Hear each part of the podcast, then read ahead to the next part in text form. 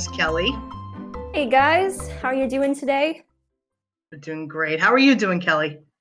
Doing good, can't complain. Weather's holding up. I know, right? We always give weather updates. I feel like that's Yeah. gonna become that's gonna become like a staple of the show. It's a nice fall day here in New England. We've had a It- actually it's a warm fall day. It's surprising, and it can be a rarity too, so I feel like we need those updates. Exactly, right? We give everybody a, a little weather update. So, welcome to our first Star Wars content episode. As I said today, we're talking about The Mandalorian. And if we're talking about Star Wars, we're not alone. We have two Definitely guests in the house today. It's their first time making an appearance on It's a Fan's World. So, we're here to welcome our first guest, Dave. How's it going, Maria and Kelly? Very well. Doing great. We're happy to have you. It's good to be on the show. So Dave is one of our very good friends, and you might know him from another podcast that I do. And he is one of my Jedi Masters. I was one of his Padawans. I have I'm fortunate enough to have two Jedi Masters. So Dave was my Jedi Master. I was his apprentice, but I have another master. Uh, We have our next guest, Derek. Hello, everyone. How you doing? You're doing great. We're happy to have, ha- yeah, excuse me. We are happy to have you as well.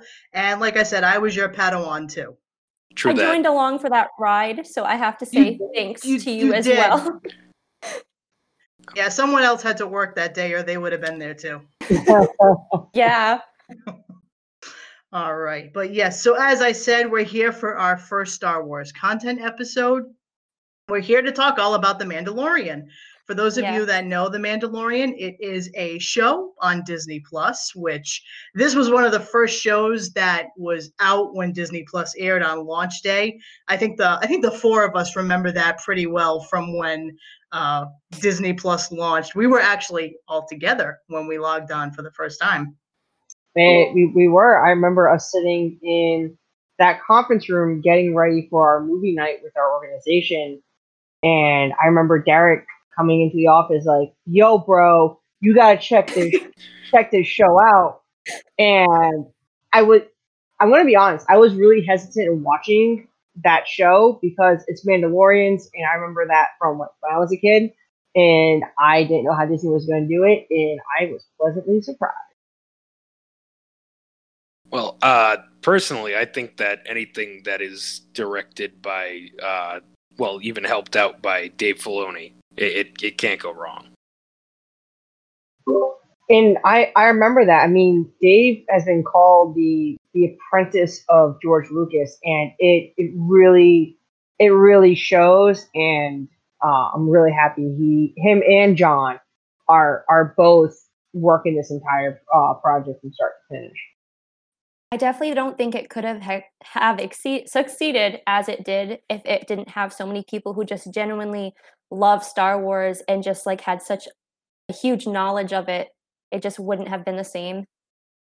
I agree. I know um Jon when he was working on The Lion King, he actually I forgot who they said he pitched the idea to, but he was talking to somebody who put him in touch with Dave Filoni and the two of them kind of brainstormed together and he would stay late after working on The Lion King, he would stay late and work on this like secret project for the longest time that ended up being The Mandalorian. So this is like their brainchild. Well, well, but not only that, I mean, he's called. They're both called the disciples of George Lucas. Like George Lucas approved of uh, Dave Filoni, um, and John's John's John, right? Like, I mean, he he has this he has this name now. So the fact that you know you have the disciples of George, like heralding or championing this project is extraordinary for I I think the entire community. He'll always be Happy Hogan to me.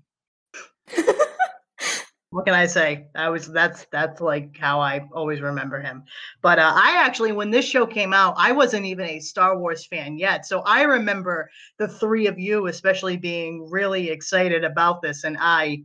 I, I was there for all the other Disney Plus content at this point. It wasn't until I became a Star Wars fan that I was like, "Oh, I have to watch this." But I actually, converted her. Yes, but I actually remember uh, that same conference room, the first or the second episode, you guys were watching it in the conference room, and I was down the hall in another conference room trying to do work, and that whatever you were watching it on the television, the computer was so loud. There was only one other professor on that floor, and I, the the whole the whole department just radiated with the sounds coming from that conference room. Good times.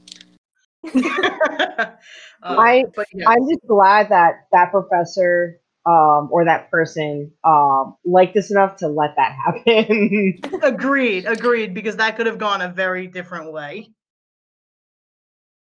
All right, so yes, so um yeah, so like I said, it was one of the first pieces of content to not only be advertised on Disney Plus, it appeared on launch day for Disney Plus.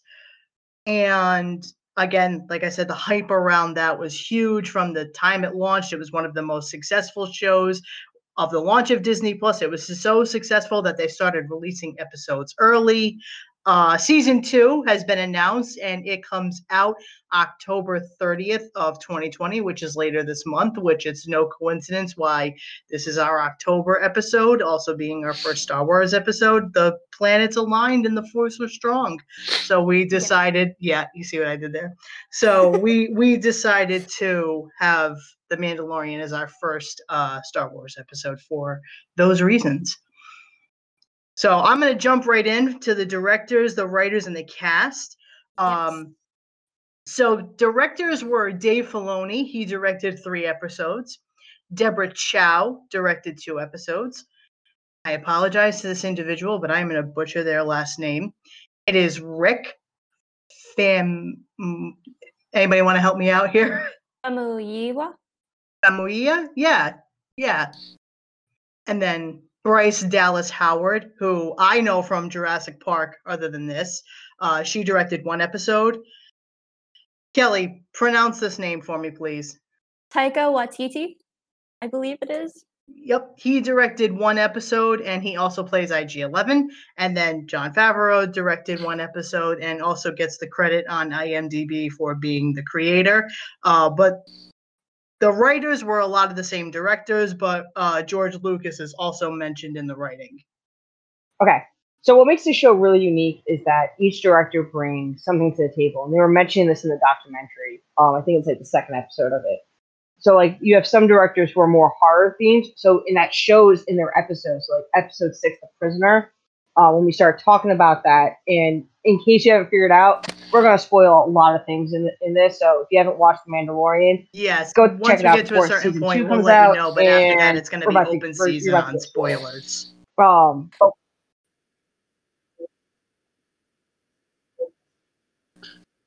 um, but so every episode's different and reflects the style of that director. And even if that director was not working on that episode, they were there coaching the other cast members to do certain things because besides their directing capabilities, they have different roles, different niches they fit. So even though they weren't always working on every episode together, they were helping guide the um the also, you can check out in their that um, sort of documentary behind the really- scenes on Disney Plus. I believe it is called The Gallery and The Mandalorian. It should be like right in the same section. But yeah, definitely check it out. It gives a full behind the scenes look of how they went about this project, as well as like all the technical aspects and how they made stuff like the child.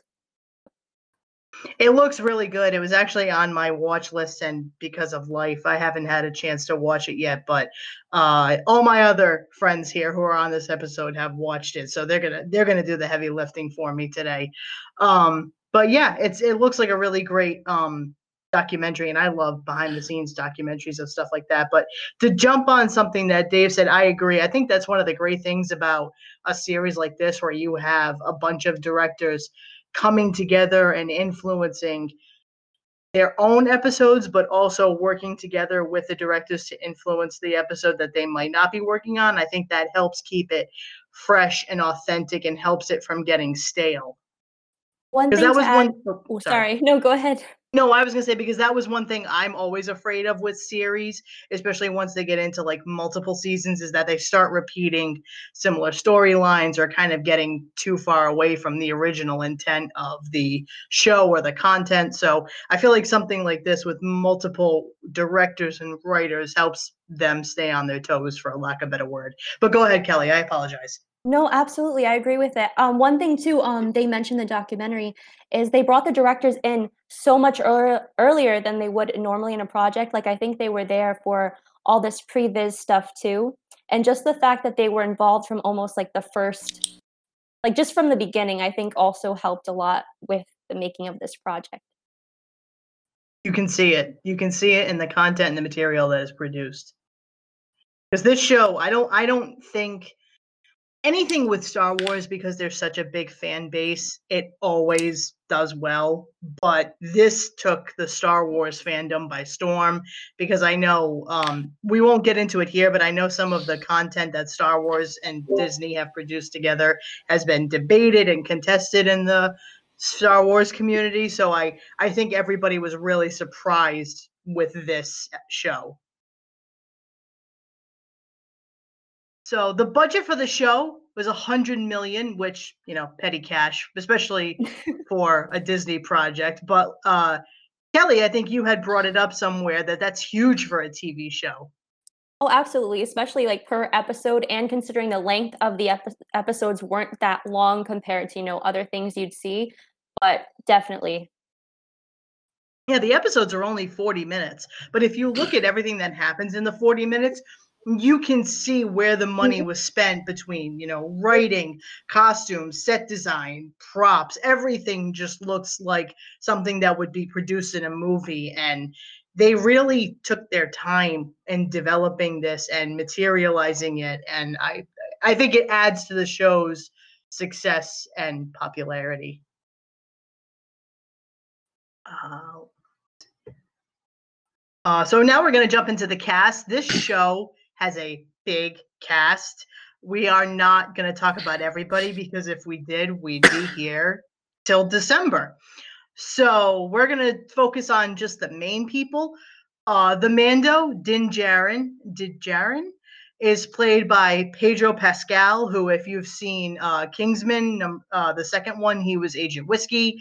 Uh, if you're a Game of Thrones fan, he was uh, in Game of Thrones, and his character escapes me. I know, Kelly. There we go, the Viper. Thank you. Wow, Derek, I was expecting Kelly to come in. Derek's got oh, it. He's on point. He's on He's point. on point. Derek's always on point. Both of my guests are. That's why they're here. Uh, yes, so Game of Thrones fans and Kingsman fans will know him from there. Um, Carl Weathers plays Greef Karga, who, for those of you who are like, huh, he was the gentleman who ran the guild. Uh, we have Gina Carano, who was Cara Dune. And then, not to jump over her, but we have Giancarlo Esposito as Moff Gideon. When I saw him come out as Moff Gideon, I was very excited. I did not know he was in this show, and when I saw him, and you when you see him, not to spoil it, but spoiler, when you see him and you you figure out he's the big daddy, I was very happy. I think from this point on, guys, it's gonna be spoilers. So just know from here on. Yeah, yeah, from here done. on, you're done. When you go from fried chicken, I, honestly, I, I could not see him in any other thing than you know Breaking Bad. So just having having him have this like very serious role like this that wasn't that serious drug lord role. It was very. It, it was. It took a lot to get used to. See, I've seen him in a lot of things that he's done for Disney recently. One of the most recent things, other than Breaking Bad, that I've seen him do, I know in the was either 2015 or 2016 remake of the Jungle Book, he did the voice of Akela. And uh, other than Breaking Bad, that came to my mind when I thought of him. But I know he's done some other voice work for Disney too. But see, I thought he sold like as soon as I saw him right away, I was like, oh yes, like I can totally picture him in this role. Gave off the villain vibes. And then we have Werner. Werner Herzog, I think. Thank you. Yep. He played the client, uh, which for the longest time I thought the client was going to be the big baddie until, you know, we get that reveal. But for a good portion of the show, the client really is the person who is is the fake out bad guy. But he's also like the bridge between like he's what the old empire is. And i feel like he's meant to like when they put him in there he's meant to showcase like what people think the empire has become until you get moff gideon. And then it's like no the empire is still this big baddie. Like the mo- like the client's just this low like bureaucratic guy. And then here's the mob Agreed. Okie dokie. And then we have uh, Nick Nolte, which I did not recognize that that was Neither him. did I. But Neither you did have I. Nick Nolte as Kuiil. um thank you Kuiil i i can never it doesn't look the way it's spelled and i'm like how do i do this but yes Kuiil and i i loved that character when he died i was really sad i saw it coming but you know how i am i'm super sentimental and i i, I was very sad I love that he I- reprogrammed IG11. I'm sorry to jump over you, Dave, but I, I just I loved the character before that, and then when he did that, I loved him even more. I honestly thought he was going to be one of the last ones standing. I did not think, uh, I did not think the ending play out the way it was going to. I thought that he was going to hang around for at least one more season. See, Same. I saw him as the mentor type and I connected to him very quickly. So I immediately assumed he was going to die by the end of the season because I don't know, like Ugnaughts, like they're they're very reli- um very resilient. So I didn't think that was going to be how that turned out, and uh, Hey. it turned out very different. I mean, they they lasted through many many years of slavery, and you know, hey, he found See, he that's found why- the end. that's why I thought he was going to die because like he, they repeated that multiple times. He's like, you know, I'm not doing this for payment. I will do it to help the child because you know I worked my way and I I'm you know I worked to not be a slave anymore. I don't want to go back to that type of work. And just because they kept like repeating it, I was like, oh yeah, he's not gonna. I love him. He's not gonna make it. it's because of that. Because they put that little oh. bit of hope in there. Kelly and I have a joke that if we get attached to somebody, that usually is a good indicator that they're going to die. Yep. Yeah. Yep. I have spoken. I want a shirt that says that. I'm sure it's coming. I'm sure it's coming. Between this is the way and uh, I have spoken. I've I've seen on not on official merchandise, but I've seen uh, black market and under the table merchandise with the, both those sayings. I need it.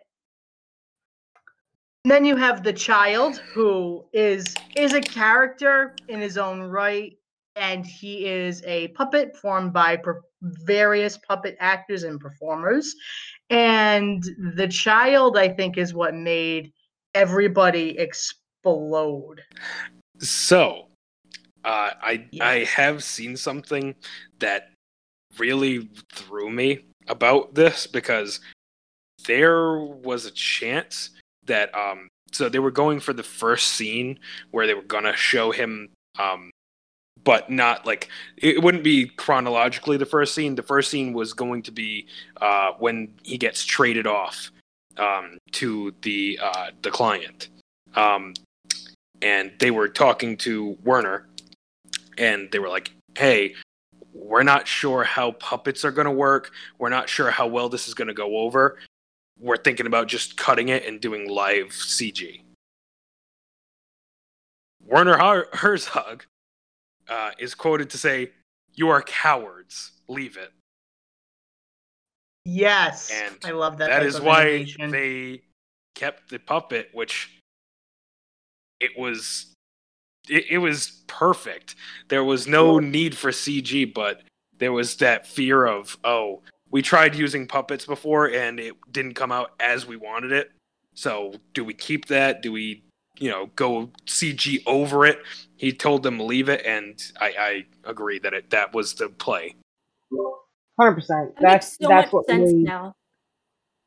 That's what sorry. made I think the show the way the way it is. I mean, no, it's the little puppet. Like there's something more real to the child with that puppet than CGI. I mean, CGI, you, even though there's not a front, there's still something like artificial about it. Whereas a puppet, it, I can see it. I can see it move its little hand.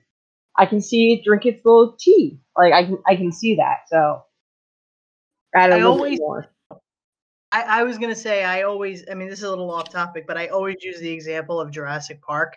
The original Jurassic Parks used a lot of puppets and animatronics, and I mean those dinosaurs just looked so much realer than some of the CGI ones that we have now. Like the CGI ones to me are not scary at all. But like in 1994, I mean granted I was four, so that could have been that too. But even now when I watch it, I'm I'm like, yeah, I can see getting scared at this puppet animatronic. Where when I watch the newer ones, I'm like, I'm not scared at all of that because it's clearly not even there. So yes, I agree. I think the tangibility and the relatability of the puppet helped it uh, helped its overall success and cuteness. and the behind the scenes on the documentary too it just the actors i think it definitely helps the actors with their job having something tangible like that and i think they they were talking about it it was um Pe- Pe- pedro sorry excuse me i can't talk for a minute um it was mando and Cara and it's just like the way they handle it like they gently pick up the little child and gently place him down and it's just it works so well Uh, so as we said, uh, oh, that's where it was. I was looking for the date in my notes. I put the date down lower. I wanted to find the date that Disney Plus and The Mandalorian debuted. Uh, it debuted in November twelfth, 2019. That was that date. Uh, from here on out, this episode is going to work a little differently. Normally, after we introduce the cast and the writers, uh, we jump into the plot. Uh, we are going to take episodes one by one. There's eight episodes in the series. We are not going to go heavy in depth into each episode because, like I said, we'll be here for till Christmas. Um, so we're going to kind of gloss over, talk about the highlights, talk about the things that stood out to us, the character relationships, and like I said, spoilers from here on out. It is open season. If you haven't watched the show yet, be forewarned. Forewarned. Uh, so we'll start off by talking about world lore, and I'm gonna stop talking and let my co-hosts and guests take over when it comes to world lore because I am still very much a Padawan. Take it away, guys, because I bow. While I have more knowledge, I bow down to the Jedi Masters. Go for it. Like, take lead us off. I mean, it really want me to go depends. Uh, no, I- I'll, I'll I'll jump in. Uh, it really depends on what um what you're looking at because uh, as of right now, a lot of Mandalorian lore is up in the air um, because there's a lot that was ex-nayed with Legends um, and the Old Republic stuff. Uh, as of right now, there's a lot that is still unknown about this world's Mandalorians now. Um, if you're talking legends, um, they've mostly been a warrior culture going on holy crusades against, you know, different planets, different systems. Um, they've, you know, founded a culture based on a warrior society and thus lived by a code very similar to like samurai uh, type of stuff. Um, but it really just depends on which uh, stretch of lore, which uh, books you read. There, there's a lot of different uh, interpretations that uh, have been talked about in the recent years after Disney acquired Star Wars that uh, we're not sure how far the lore goes back or if it goes back the same way anymore. I'm, I All right, mean, so let I was gonna say, hang on before you before you go, Dave. I'm gonna throw a bunch of stuff at you guys, and then I'll let you take it from there. I'll let you pick it up, Dave. So uh, we do know that Mandalore is an outer rim planet. Uh, during the Old Republic, uh, Mandalore Mandalorians raided the Jedi Temple. uh, they battled with the Jedi frequently, and I think Mando even makes a comment during uh, the show that the Jedi are longtime enemies of the Mandalorians. We do get a little bit of, if anybody has seen Star Wars: The Clone Wars series, um, that is also on Disney Plus. It's one of the best things in the world. Uh, they we get a little snapshot of Mandalore. Uh, you get to know Duchess Satine and Death Watch. Uh, Darth Maul at one point took over Mandalore and had Duchess Satine killed. Uh, Tarre Vizsla was one of the first Mandalorian Jedi's and is responsible for the dark saber. And uh, this will come later in the show because we're going to talk about predictions for season two. But you have Sabine Wren from Star Wars Rebels, which is another animated series that uh, comes after the Clone Wars. Uh, she is from Clan Wren, and she is a Mandalorian. She once held the black saber, but she get it, gave it to Lady Bo-Katan at the end of the series, officially passing leadership to her. So now that I've thrown all that at you, go ahead, Dave. Well, I was gonna say, so the Mandalorians, they're they very much like to challenge themselves to the very, very bitter end with their honor and their in their creed. So there's so Mandalore is not a, a race per se. It adopts anyone in. So there are Rodians who can be Mandalorians. There anyone can be a Mandalorian, living by a certain set of honor code. Honor to your family, your clan, and to Mandalore. Uh, which Mandalore, depending on the Mandalore takes on di- very different names. So in the past, we've had Mandalore the Uniter, we've had uh, Mandalore the Great, we've had Mandalore the Bloodthirsty. So we've had very many different Mandalorians throughout the time, but they've all been disputed. Now, the only way, at least in traditional Mandalore Mandalorian lore in legend, is who whatever Mandalore holds the black saber is the undeniable legitimate ruler of all the clans. So that's the other thing. So when we see the black saber, which is held by the first Mandalorian Jedi who leaves the order to go back to Mandalore to unite the clans under the banner of the black saber. That's why that's so important. And when Darth Maul has it um, in the series, it's really it gets dicey for the Mandalorians because they're following their honor tradition of whoever holds the saber, we follow them no matter what, if they're Mandalorian or not and that becomes the debate, um, at least in the Clone Wars series and afterwards.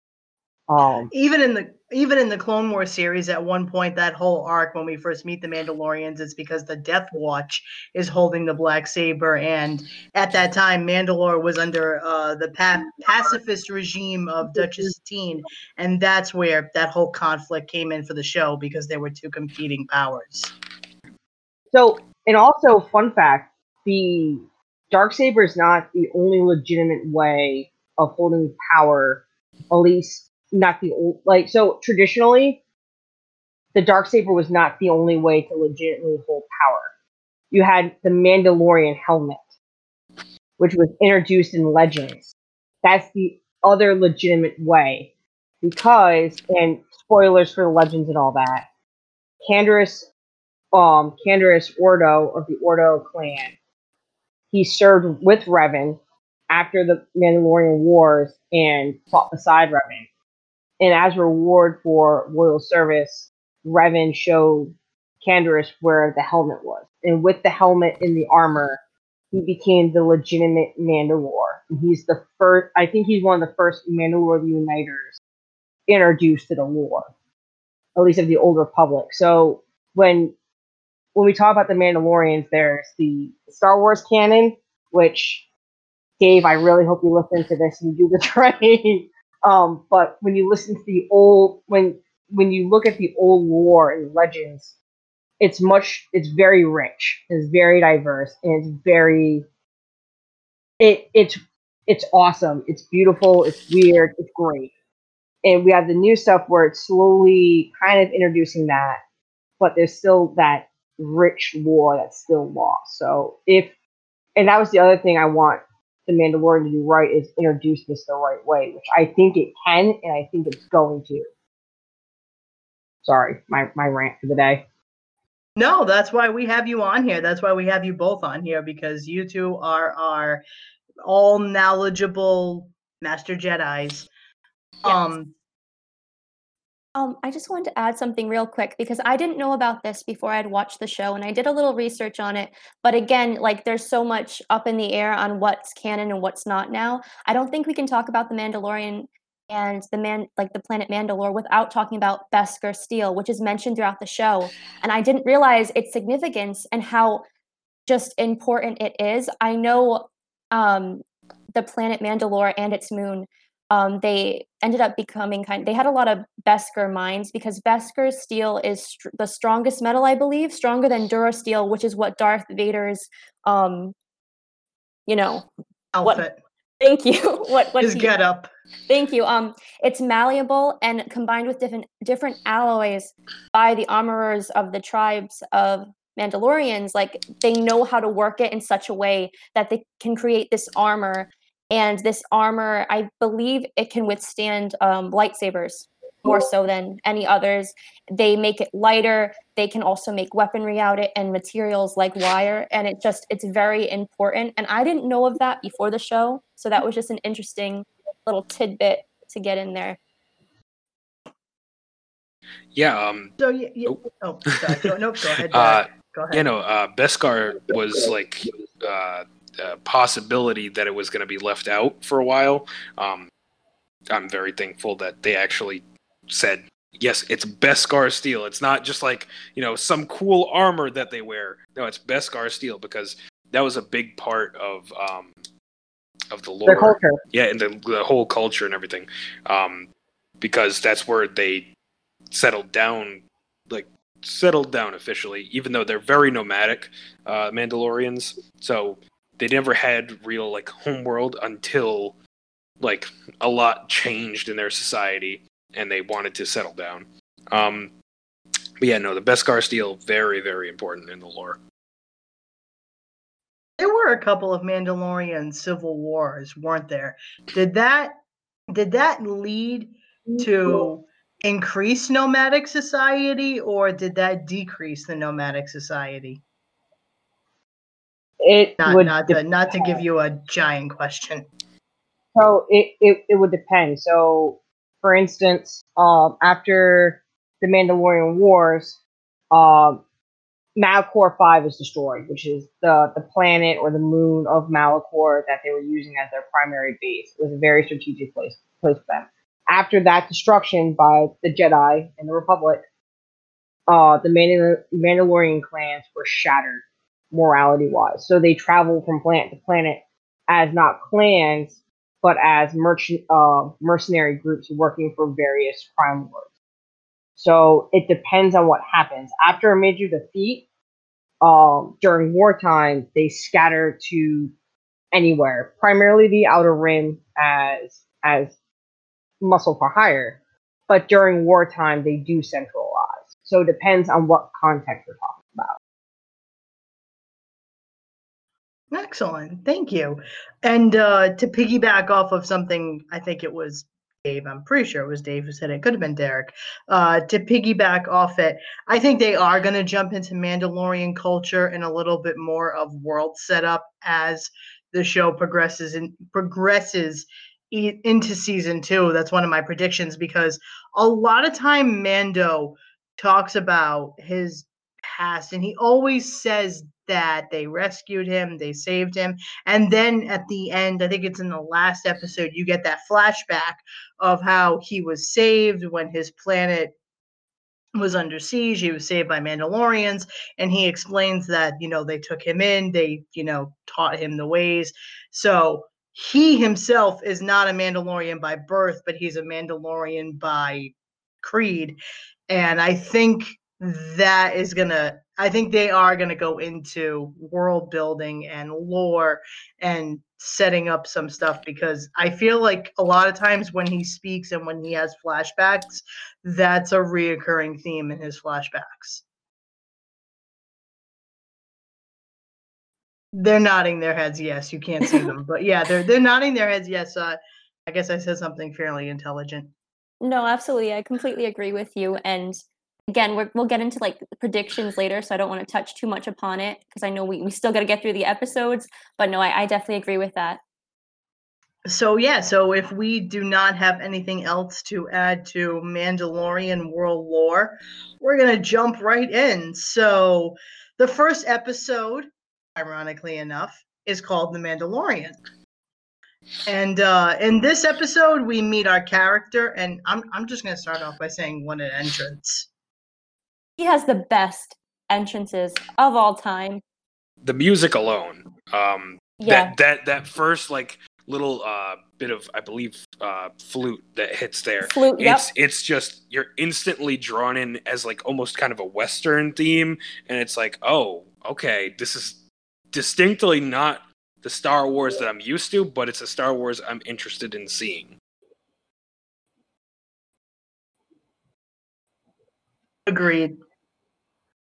but he had the like the appearance and the coolness of like Boba Fett. So I thought like it was Boba Fett at first, and then um it pans out and it's the Mandalorian. Like, not no, it's to not lie, Boba I thought the someone whole. So, like I said, I wasn't into Star Wars at all, but Star Wars is so prevalent in our culture that I knew a real little, little bit about it, and I knew who Boba Fett was. I thought the show was about Boba Fett because the armor is, if not the same, if it, it's extremely close. So I'm like, oh, I know Boba Fett's pretty popular. They're making a show about Boba Fett. That's so cool. And I'm actually really happy that it's not because I think this is way better. Definitely. Definitely.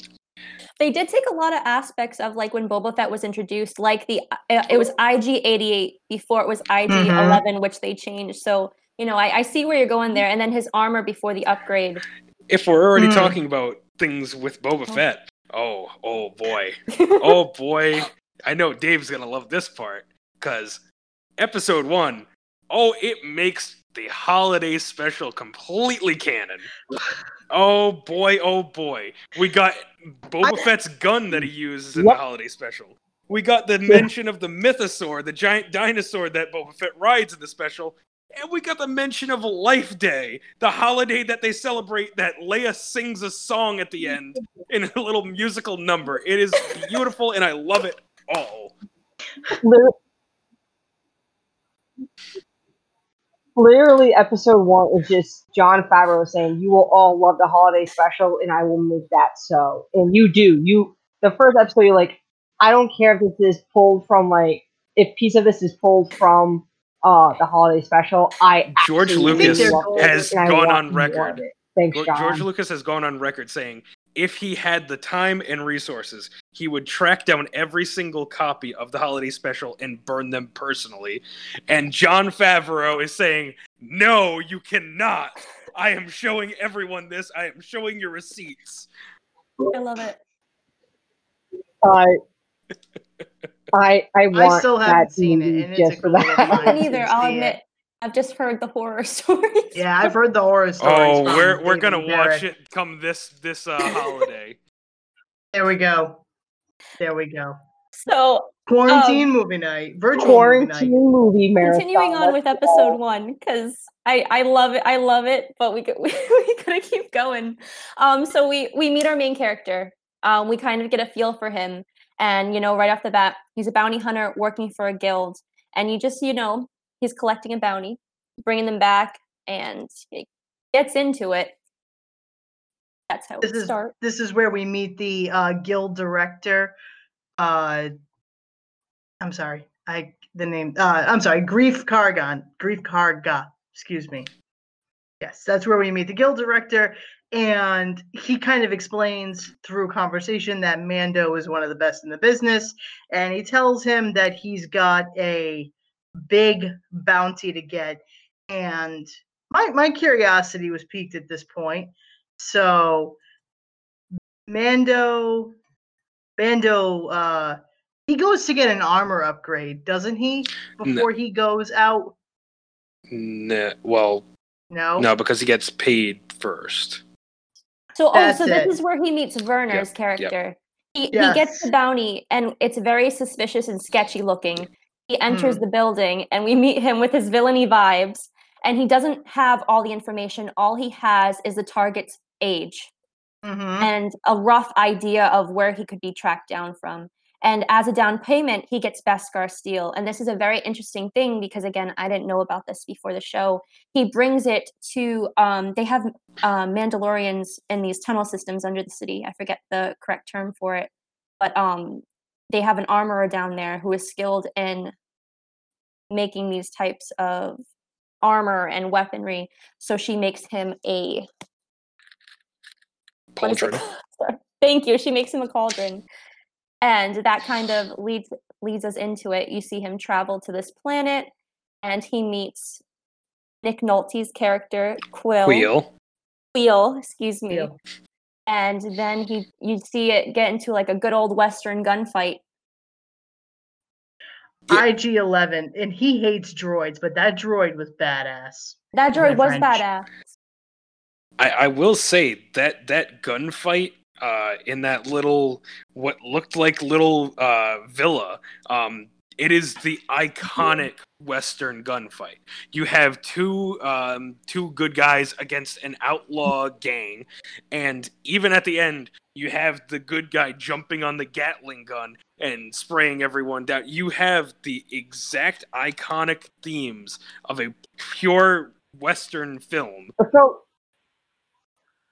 Exactly. it felt like Clint It did. Eastwood. I think they even said they, Felt. they even said they they deliberately took from movies like that. Yeah, you can see it in that scene. That scene was a great scene. That scene was when I was watching the first episode. That scene, uh, there's one other scene that happens right after, which we'll get to in a second. But I think that episode stole I- that episode. That scene stole the episode. But for me, when that little pod opened and you just see the ears and you see the little green face come out and his hand lowers the blanket i was like no i was like i i i and i knew it i knew it too because at that point it had been out i think by the time i had watched it the show was already finished so I was clearly aware of the Baby Yoda hype, but it was just the reveal. Even though I knew it was coming, it was still a great reveal. I That scene was amazing for so many levels, especially because like you see him like he's ready to take down the target, but then he mm. realizes it's a child. And as mm-hmm. IG11 goes to get him, he's like, "No, we can take him alive," and he's ready to Yes. terminate him. I love how they just show his helmet. He doesn't turn. You just hear the gunfire, and you see IG11 fall. Yeah, and that I was, was, like, fantastic. That's Yes. another great Western trope where you just like you zero in on the hero and you just you see him off camera just nix the droid. I feel like that scene's what sealed the show. Yeah. Mm-hmm. Hundred percent. That scene right there. I mean, and and they they show it later, but at that moment you felt there was a connection between these two in one way or another. And they and they reveal that throughout the show, the Mando's own past and how it connects to this to this child that he has in his arms. And it's like Mm-hmm. Perfect. They're both orphans. perfect show. They're definitely connected, and and part of the Mandalorian creed is that he i- and this is something that's revealed in the last episode. Not to jump ahead, but part of the Mandalorian creed is that if he if he doesn't if he finds an orphan, he is it's Foundling. yeah, foundling or like he's the guardian because he ends up getting a new sigil. Clan of Two. So they last have a clan. Yeah. Yep. Two. Yeah, they have a clan of two. Um, but yeah, uh, I was very invested right then and there because now not only did I have so many questions and I wanted to know what was going to happen with this bounty or this child, I was like, oh boy, I- I'm here. I'm ready for this. Honestly, Uh, I had a moment where I thought that he was force sensitive because of that immediate connection and that ET moment. I had like a split second where I was like, "Oh shoot!" Like, what's Yeah, going what's on? going on here? And then that was my other question too, because which we will get to in later episodes. But I was like, is the child force sensitive? I was like, what what's going on here? So, um, I to to harken back to what Dan Master Yoda says, everything there's me- midi-chlorians surrounding all of us. It's just the will of the person to use that. like that. I love that. Gives me hope that if I lived in Star Wars universe, I'd be force sensitive. If I didn't get my Hogwarts letter, damn it, I want my. That's it. If I didn't, I still haven't gotten my Hogwarts letter.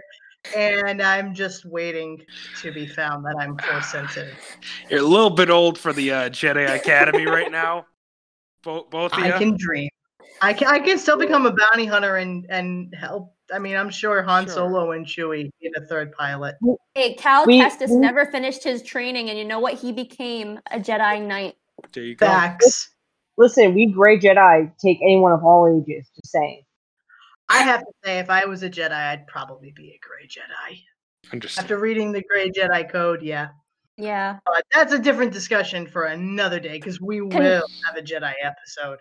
Continuing on to episode one, we went over the highlights, but just to end it and to get into episode two, um, we find Mando, and you know, again, they have a little more Western scene going on where he's like the duo, father and son duo, walking through the the the canyon-like scene on the way to the ship, and he has a little shootout, and already you, he's protecting the child, and the child is fully aware, looking at everything's going on, observing, and kind of like learning about his environment and he finds that the Jawas have taken apart his ship and he is now stranded and must seek the help of Kuiil to get everything right again. Yes. So this is in episode two, The Child. That's the name of the episode. And I was worried for the child during that gunfight. I knew Mando yeah. had it, but I was like, oh boy. Uh, but I loved all the child's expressions. Uh, and it's funny because later on he's on point and he always makes sure to close it. Yes, the close. I love how that becomes a thing where like when when stuff gets going and when the going gets rough, the little like pod just closes up. Um those I'm, we're trying to keep the show G. Those stinking Jawas. I hate Jawas. so annoying. oh, so highlights of episode two, my friends. Which few scenes did you want to go over for the recap? I, I definitely have to mention the sandcrawler chase. Mhm. Yes. Him catching up to the sandcrawler as it's just hauling. I, I wasn't see. I knew that sandcrawlers moved. I didn't know they moved that fast. So him just like getting dragged along the side as Jawas are throwing things at him as he's climbing up. Oh my gosh, that was such a good scene. Genuinely. And the child is just watching from down below. Oh yeah, just like Right? Oh, good job. His expressions are my favorite thing throughout the whole show. yeah. Um, I think after they make amends, uh, he goes back to Kuiil, and Kuiil says, "Hey, you know, I can talk to the Jawas. We'll, we'll, you know, try to make amends here." Uh, the Mudhorn fight. Hmm. Definitely huge highlight. Huge highlight. Um, that that uh, fight alone, because not only because of him fighting this beast, but also that's when we first get the first little hints of, oh, oh, wait a second, this isn't just a baby. when Oh. when that happened i was i i had one of those moments where i yelled at my television you guys know what those moments are like for me Totally, totally. Same. But not only that, but um, I didn't. It didn't occur to me when I first started watching. But you know, Mando really like. There's no knowledge of Jedi. There's no knowledge of Force, and I didn't expect that. And especially in later episode, not to get there too early. But the armor explains, oh yeah, these sorcerers and all this and Yes. that. And I didn't. I did. It didn't occur to me that he wouldn't know anything about it. Well, i i caught that and and someone who hangs out in the prequels quite a bit because the prequels i i, I love star wars prequels i we will talk about this another day but i am a massive obi-wan kenobi fan uh, and I, I, I, because of that, I hang out in episodes two and three in the Clone Wars a lot. So when he said that and he described them as sorcerers in one episode, I was like, wow. I kind of took the same stance you did, Kelly, where I was like, wait, there, there's no knowledge of the Jedi. well, you, you have to understand that this is after the Empire. This is after Order 66 when they were branded all as traitors and purged. So the uh funnily enough, the uh, Imperial Se- uh, Security Bureau, uh, who Moff Gideon is a part of, um, was pretty much designated to wipe out information about the Jedi, so as to divert, you know, Ooh. future generations from thinking subversively. So they they, they Well- pretty much pur- purged a bunch of information as well. But yeah, Makes sense. But not only that, I mean, think of it, the Clone Wars and the prequels kind of tarnished the the legacy of the Jedi. And for for people that were kids during the war, um, their interpretation of Jedi is warriors.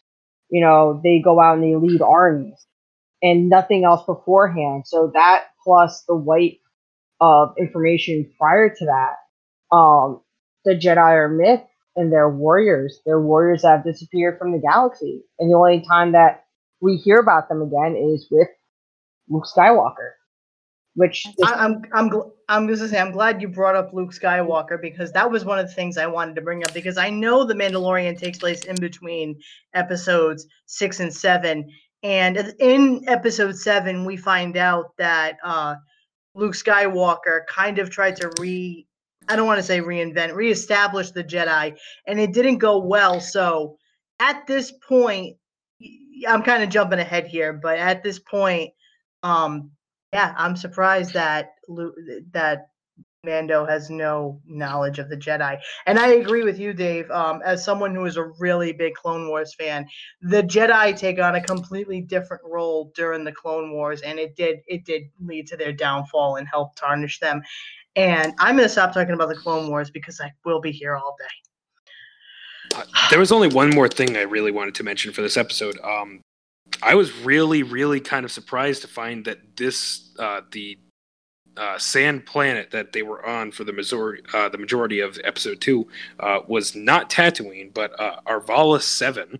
Um, particularly because there were Jawas. Um, now I don't know if this is a new Disney interpretation or if um, there's new lore that they haven't said because Jawas are normally like little scavengers. Um, they usually hide in little packs and you know scavenge. But they were usually in the lore regulated to Tatooine. So you know, finding them off planet, it just kind of threw me for a little bit of a loop. I agree So, with you, I mean- like oh sorry, go ahead. um it's like Ewoks, right? Ewoks were originally on Kashyyyk with the with the Wookiees, and then they were the the lower cut the, the lower cousins that got relegated that got thrown off Kashyyyk to the Four Winds, and they ended up on Endor. So I mean, it it makes sense if those set that section of Jawas were outlaws from Tatooine, and they settled on this planet. It, it replicates the same habitat and same sort of niches that they would be used to on on their original planet because it looks very similar. I'm guessing most things are. So Well, that would be really cool if we found out that Jawas were on more than one planet, or if these Jawas were rogue Jawas, like you said, that were kicked off and separated, because that would open up a lot about, you know, Jawas and Jawa lore and I'm just saying, Well- spacefaring Jawas would be a whole new part to this. Just imagine So- uh, like a space, uh, a sand crawler, but with like jet engines on. That's exactly what I'm thinking. that's what. Oh gosh. so in the Star Wars universe, the only thing to be intelligent was you had to be spacefaring, right? Because because um Qui Gon makes a joke in Episode One, like, "Oh, even though you talk, you shouldn't, you know, you shouldn't is it doesn't prove you're intelligent, or whatever." Um, Yes. so and the same thing was with the Wookiees. The Wookiees were spacefaring, so technically they were intelligent beings. That that's why they got a voice in the Republic. So I mean, if Jawas could spacefare, you know, and now we're going to a Jawa talk. See, Hey, hey, The- if the second you- get a seat in the Senate, then the Jawas can get a seat in the Senate too. The second he said, he, the second he said the Qui Gon line, it just instantly hit my mind with the Jar Jar voice, and I'm like, "Oh no, oh no, we're going into this." Jar but I Jar. can Oh, spec. Jar Jar. For the longest time, Jar Jar Binks was my sister's favorite character, just because he was like goofy, silly, and stupid. He's the best. Sorry to anybody out there who was a Jar Jar Binks fan. Ooh, Annie, I missed you. Oh my gosh, We said take it a he bongo. does always. Oh my, he always does make me smile though. I do love like as much as Jar Jar frustrates me. I, I do always smile and laugh and roll my eyes when Jar Jar's on screen. But back to the Mandalorian. We're Uh, I think that covers. We're gonna talk about that later. Episode Uh, three. I was gonna say, let's move on to episode three. Episode three is called "The Sin," and I was heartbroken. The name, the episode earns its name because the sin is that he does deliver the bounty. He delivers the child to the client, and that scene where that little pod is just floating into the room, and the the child, Baby Yoda, is looking back at Mando, and he's like holding his hand out, like "Don't leave me." You can. And the cry. and the cry. And see, here's the thing about Mando. He's got a helmet on for 99% of the show. But even in the music, the body language, the tilt of his head, there's so much expression. And that must have been such a hard thing to convey because the character himself cannot give expression because he he he he's got a this he's got this helmet on that totally blocks his face. You can't see his face, but voice inflection and and you can just hear and see the conflict of him having to deliver this bounty and you can't even see his face. It was so it just it got me. And i was like wow you can't even see his face and this is hard to watch Same. And especially since afterward he turns to him and he- the um Werner's character, forgive me, I, his name keeps escaping me. The client, he turns to him and he's like, "What are they going to do with him?" And he, the client's like, "Oh well, you know, isn't it part of your creed? The job is done. You must forget it." And he hands them this whole. Um. Oh, interesting tidbit. It's very important to mention. Okay, for my hardcore Star Wars fans, Willrow Hood, the Beskar Steel reward was put in the little ice cream machine looking thing, and it was glorious. Just had to put that in there. But anyway, yes, he gets a full ice cream tub worth of Beskar Steel, which he brings to the armor and is able to get a full cuirass, um, pauldron, and a whole new set of armor, which is a sign of prestige. He makes his way back to, give me, um, Greef Karga to get a new bounty somewhere far away. You can tell he's feeling pretty guilty. And, you know, he takes the bounty, the fob, makes it back to his ship. He's ready to take off. And you see him pause. And, like you said, Maria, so well, it's just that stillness in his actions. He turns off the ship and makes his way back to find the child again. And just like, I love it. It's so well done. So before we jump in can one of you three for the folks out there who might not know what kelly's excitement was can you please explain the ice cream Okay, so um, container in uh, was that Empire?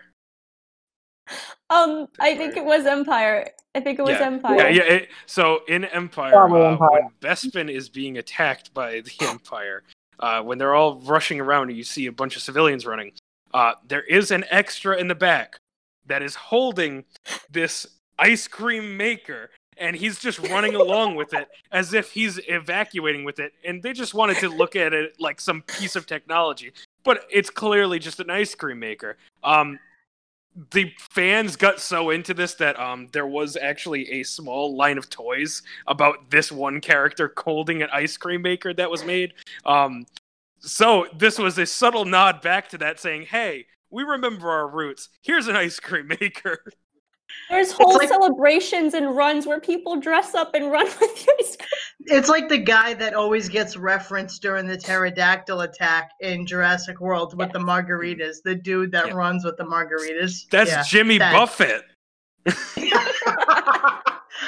but still, yeah. That is so James that's kind of Buffett. what that. Yes, it is Jimmy Buffett. I'm not to make another Jurassic World reference for some reason. I, I've got um, oh, who's the composer? Who's the composer? That John John Williams. Is it John Williams? Mm-hmm. That did both of me. Yeah, I've got John Williams on the brain apparently because I keep drawing comparisons between Star Wars and Gotcha. Jurassic Park. Uh, but yes, so let's keep it going. Does anybody else want to talk about season three? I mean, Uh, season three, episode three. Um they'll Um, this one was probably one of my favorite episodes of the entire series. Um, that one scene, it, it conflicts with his code of honor, right? Because he, the job's done. He's honored his commitment to his client, and he already kind of breaks that by asking what are you gonna do with them? Because that's not part of the that's not even part of the bounty hunter guild's code of conduct. That's none of your business what the client is doing with that bounty. That's none of your concern. But not only that, and this gets revealed later, so I'm gonna jump ahead real quick because um he feels that connection because they're both orphans of war, right? The child is an orphan, uh, is the last orphan of the Clone Wars. They're both orphans of the Clone Wars, right? So, just think about it. The child, be- beforehand, wherever the child was, the child's parents, I mean, the child's 50 years theory. old. Yeah. right? So he's around during the Clone Wars, but the conspiracy, but the, the theory is that Yoda and Yaddle, and you can look that up later. Um, this is their child, and both the parents are dead, respectively. So that makes the child an orphan of war. The Mando is an orphan of war, saved And by there there is Buy there's it. the whole thing where you know by episode two Yaddle just goes completely missing for no reason. And there's no lore saying why she's just not there anymore. She was on the jedi council in the first and then by the second she's just gone. So there's this huge connection for him and he has and you know the Mandal and also like the Mandalorians busted balls about this too when you know he goes back down to the sewer. They're like do you feel good about this? Like and they're egging him on to try and get to convey that emotion that one not every Mandalorian has forgotten the purge of Mandalore which that's Rebels and Clone Wars thing so we're not going to discuss that on this episode. Um but there's that, and the Mandalorians recognize that the Man- Mandalore saved the child, and it's honored to guide and protect him. And he turned him in for that money, even though. So it's a confliction of ideals and ethics. This episode of The Mandalorian is the most. I, I feel is the most important of the series, and it's one of my favorites because you see you can see the conflict in the Mandalorian. The, the child possibly is an orphan of war. The Mandalorian's also an orphan of war, and that gets revealed later through flashback. So there's that connection. There's that personal connection between the Mandal- the Mandalorian and the child, but there's also a conflict of honor. He's honored to his client to hold up his end of the bounty contract but he's also honored to protect the child at all costs. And even the Mandalorians in the sewer, because they haven't forgotten about the Purge of Mandalore, which we won't get to here if that's a huge other topic. Um, I, I think really quick to just add to that because they noticed that the reward he got the Beskar steel had the um the signia Imperial. of the yeah the Imperial cog on it. Um, so, and he doesn't feel good about this at all, especially when he reflects when the armor is asking what the insignia, the insignia should be, what beast he killed. He's like, well, I couldn't do it without the child. The child saved his life in episode in episode two. So he can't take this honor. This honor isn't his alone. It's the child's honor too. So that's what seals the deal with I need to rescue him. I need to get him back.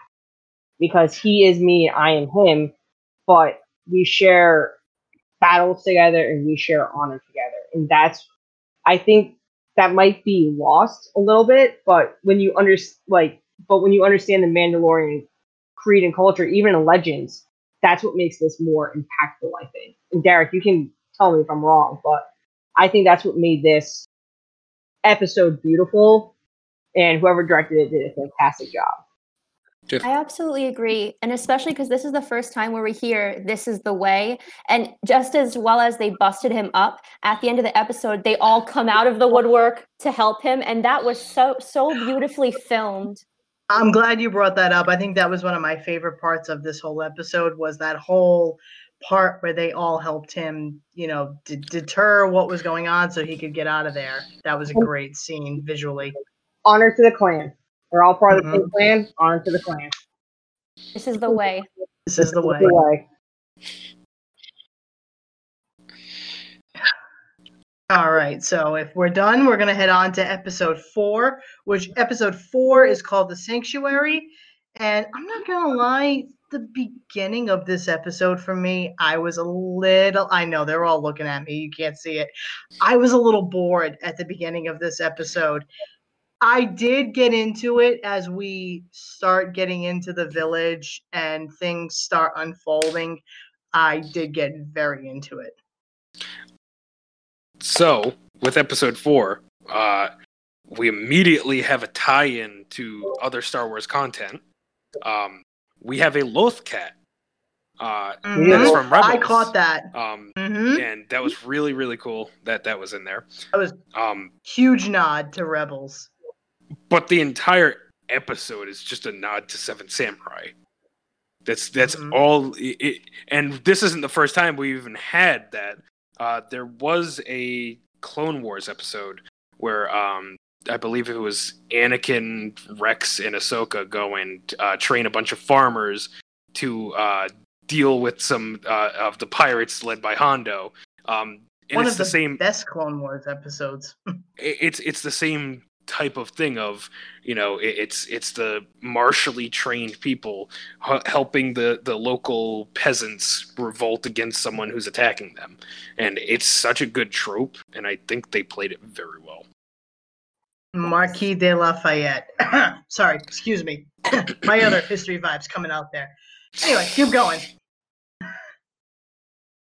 Um, what I really liked about this is, and uh, this is actually the first Lego set that uh, me and Laura worked on together.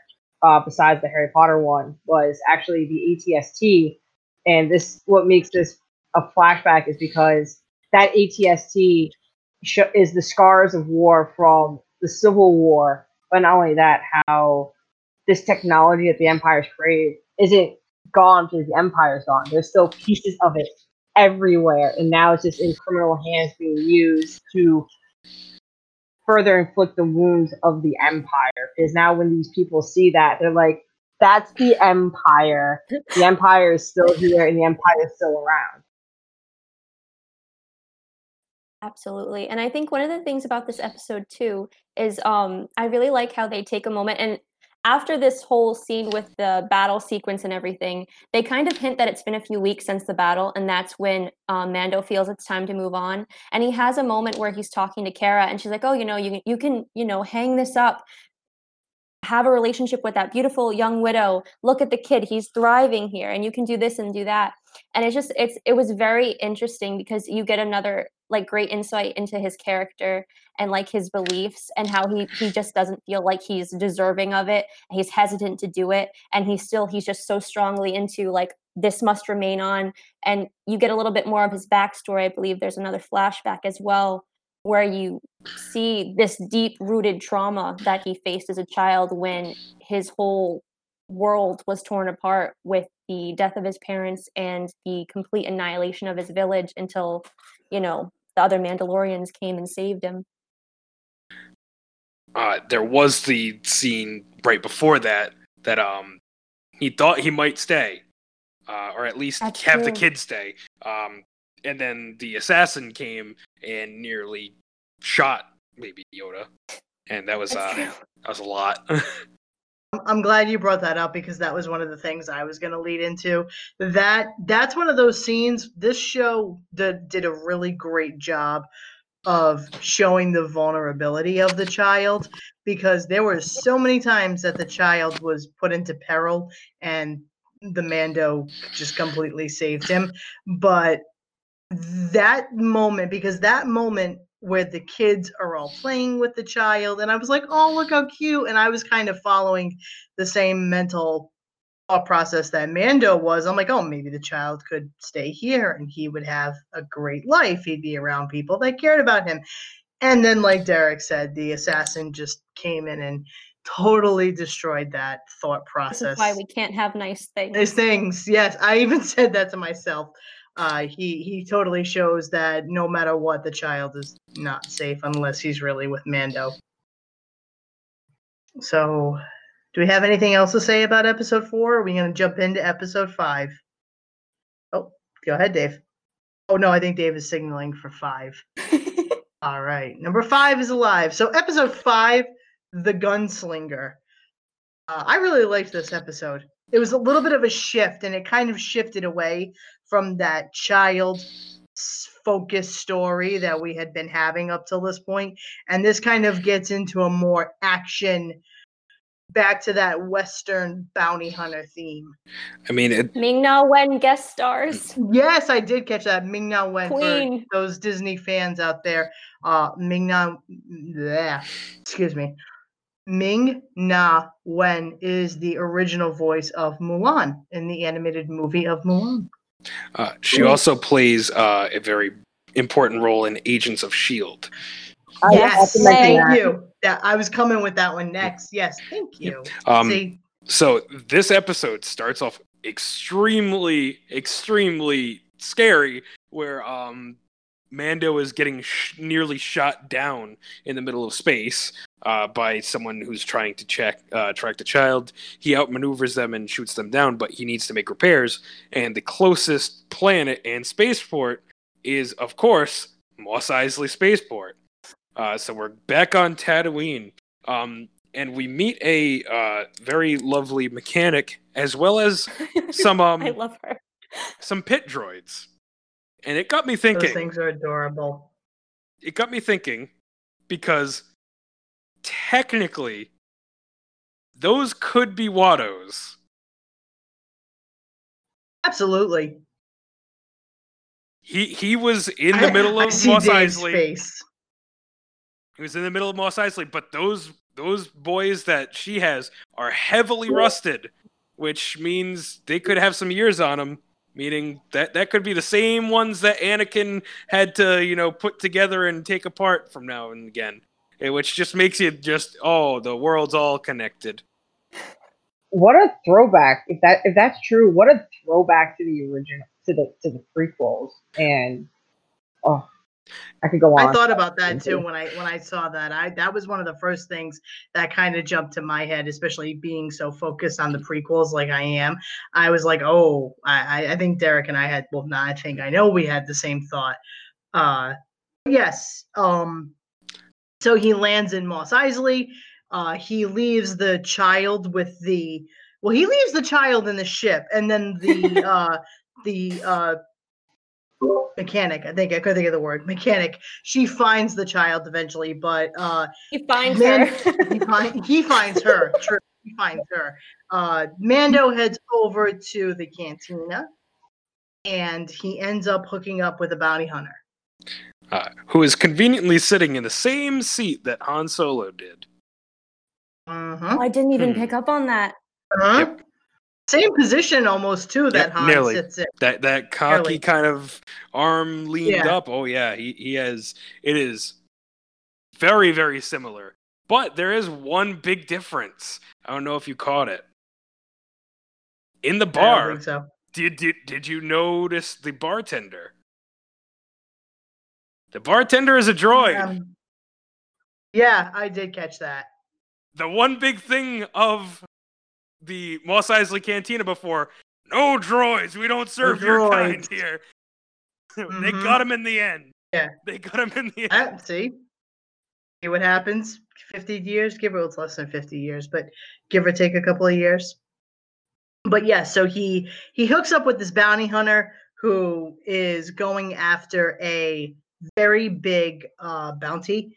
He he recruits the Mando to help him with the job, and I cannot remember the bounty's name, but I know one of you will.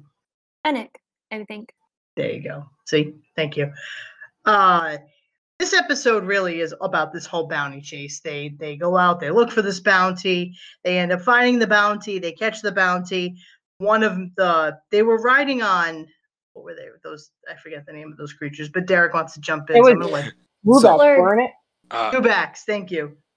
Uh, well, they first backs? they first started off on speeder bikes, Yeah. That was it. so they then started on speeder bikes. uh, where they encountered some Tusken Raiders, Yes. and then we I have love that even scene. more lore because up until this point, there was like talk about like how the relations between Tuskens and others, but there's some kind of sign language that Mando does to communicate with them, and he has a peaceful trade with the Tuskens, and they let him Mhm. go past. So there's Yeah. there's some kind of way that you can actually talk to Tuskens. It just seems that the moisture farmers of Tatooine are racists. oh boy. Uh, I'm gonna leave that there. um, uh, I'm gonna leave that there. Uh, yes, that is that. I can't believe I forgot that until you brought that up. Yes, he he's able to get past the Tuskens. Uh, they find the bounty. Um, one of the speed. So they come back. They only have one speeder bike. So Mando leaves the bounty and the bounty hunter, and he goes off to find another ride.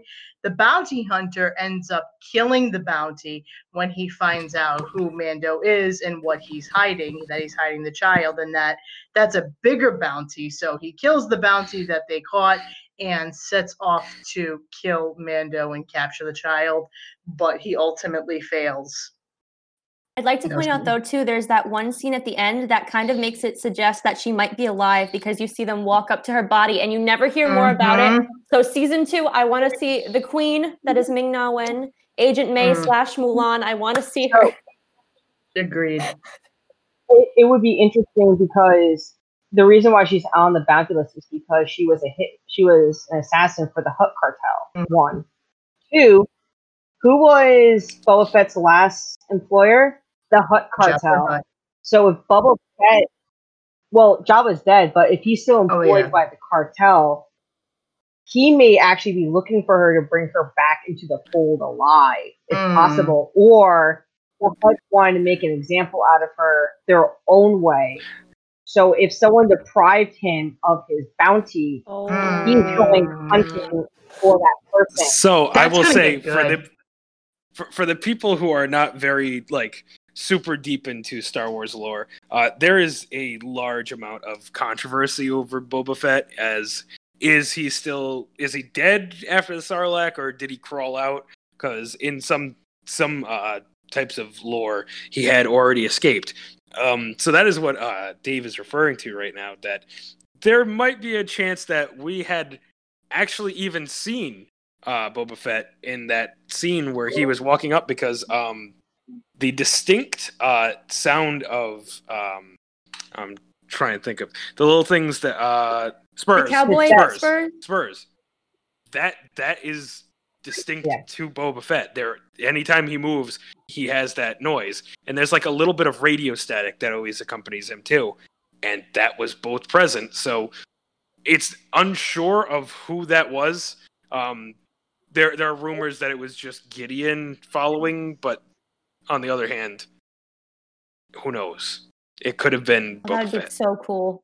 But we'll talk more about that in um the the the I- hopes for next season. Um, hmm that's pretty much everything I have for this episode. I don't know if anyone else does. I think that's it. Okay, then that means episode Alright. six. The prisoner. Prisoner. Look at that. We're always on the same wavelength. The prisoner. I I think this is one of the best episodes. I think I think six, seven, and eight really sealed the deal for me on how much I liked this show because from here on out I was completely invested. I was never bored, and this was this was where it got really good. Not not that it wasn't already good. Because again, we we move away from So- that child centric aspect and we get a lot more action and bounty hunting.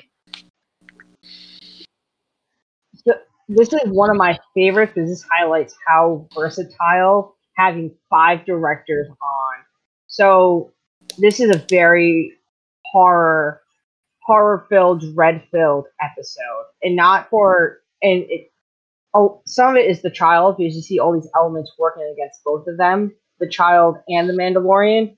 But one, you see that together, they're an unstoppable force. But two, um no matter the Mandalorian is not just a gunslinger. He's a, he's quick on his toes, um, and that's what makes the Mandalorians um, the feared rivals of the Jedi, besides the Sith, which that's a whole other episode.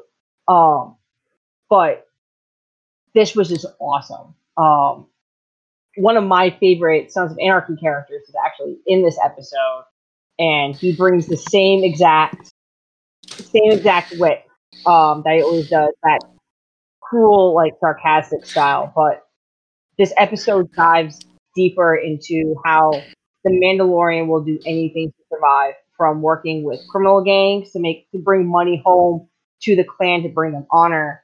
Um, but that comes up against him, and this gang is also the gang that makes him turn from disintegrating everyone to bringing people back in alive. For that. I, I liked how at one point you see him become a negotiator when they storm that room and there's that one guy working all the Voice cameras. actor of Anakin. That is Matt Lanter. Matt Yes. Lanter. Yep, voice actor of Anakin Skywalker from the Clone Wars. And he I, I like how the Mando, everybody's pointing guns and everybody's ready to kill this guy. And the last thing I expected the Mandalorian to do was start negotiating, but like you said, Dave, it shows it shows versatility in directors, but it also shows versatility in the Mandalorian character himself, where he's versatile, he's on his toes. He assesses the situation quickly and realizes that if he doesn't have to kill this guy, he's going to try not to. There, there was also one little thing that I did want to mention because it was a very funny moment, but also a very confusing moment because it made me start thinking. And up until I believe the last episode, uh, I didn't know. Um, so there was the scene where they're all inside the ship um, on their way to the job, and uh, the gentleman that uh, Dave already mentioned. Um, the the ex imperial with all of the training. Um, he he asks Mando why he never opens his helmet, and is it because you saw a Gungan? And it started me thinking, okay, yeah, that would just be a joke. But like, what if? Because up until that point, we had never seen his face. And I wasn't I- thinking I they mean- would go as far as Gungan, but I mean, they could have gone Rodian, Twi'lek, anything, and we wouldn't know until the second you open that helmet. Hmm. Well, do you remember in the documentary they talked about making Carl an alien at Hmm. first? For so that would have been a real interesting throw if That's a they gun. really just made instead of making Carl an alien, they made the Just a Mandalorian Gungan. an alien. Just straight up Gungan. I mean- that would have been. I I'm just saying. I'm throwing my uh my ticket in there for Mandalorian Gungan. Turn over the child. Oh no! No, All no, you're, you're going I- too I, mouse can't, on I that. can't pro- I, I can't. I can't. I can't process that a Mandalorian Gungan. So we're I think uh, we'll just go we're to moving episode forward. seven. Episode Yeah, uh. So we don't. So actually, before we go to episode seven, I I want to bring up something. In uh, wait, are we on episode seven? Oh no, we're was on episode six. Um, there are only eight episodes. For some reason, I thought there were nine. But um, I like how so and the droid stays on the ship, and eventually the droid figures out that the child is on the ship, and I really liked how you had that like, for lack of a better term, that game of hide and seek between the child and the droid. Uh, I I really found that kind of fun.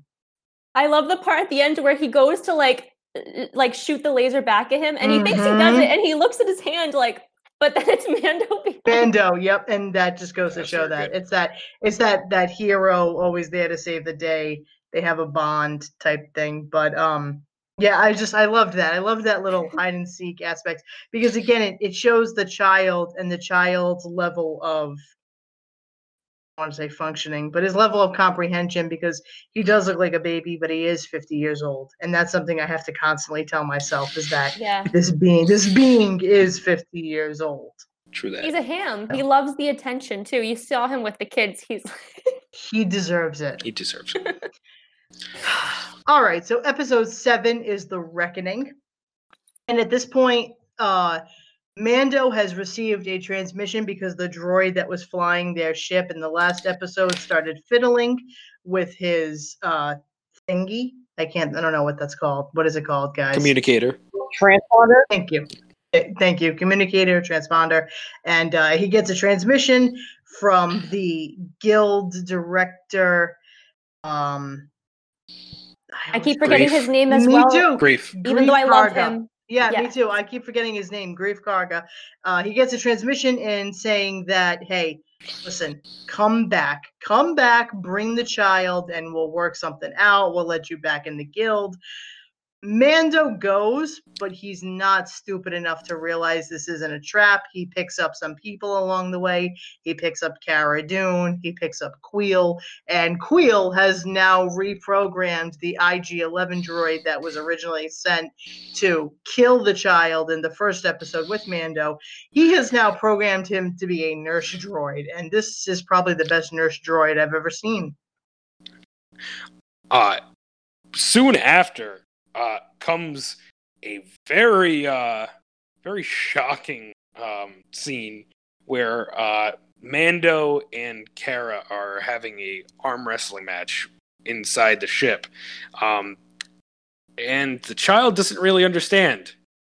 Um, so he decides to start force choking her um, which we, we see the, the true power of this small little being because she is nearly killed because he doesn't understand the difference between you know enemy and you know just friendly competition.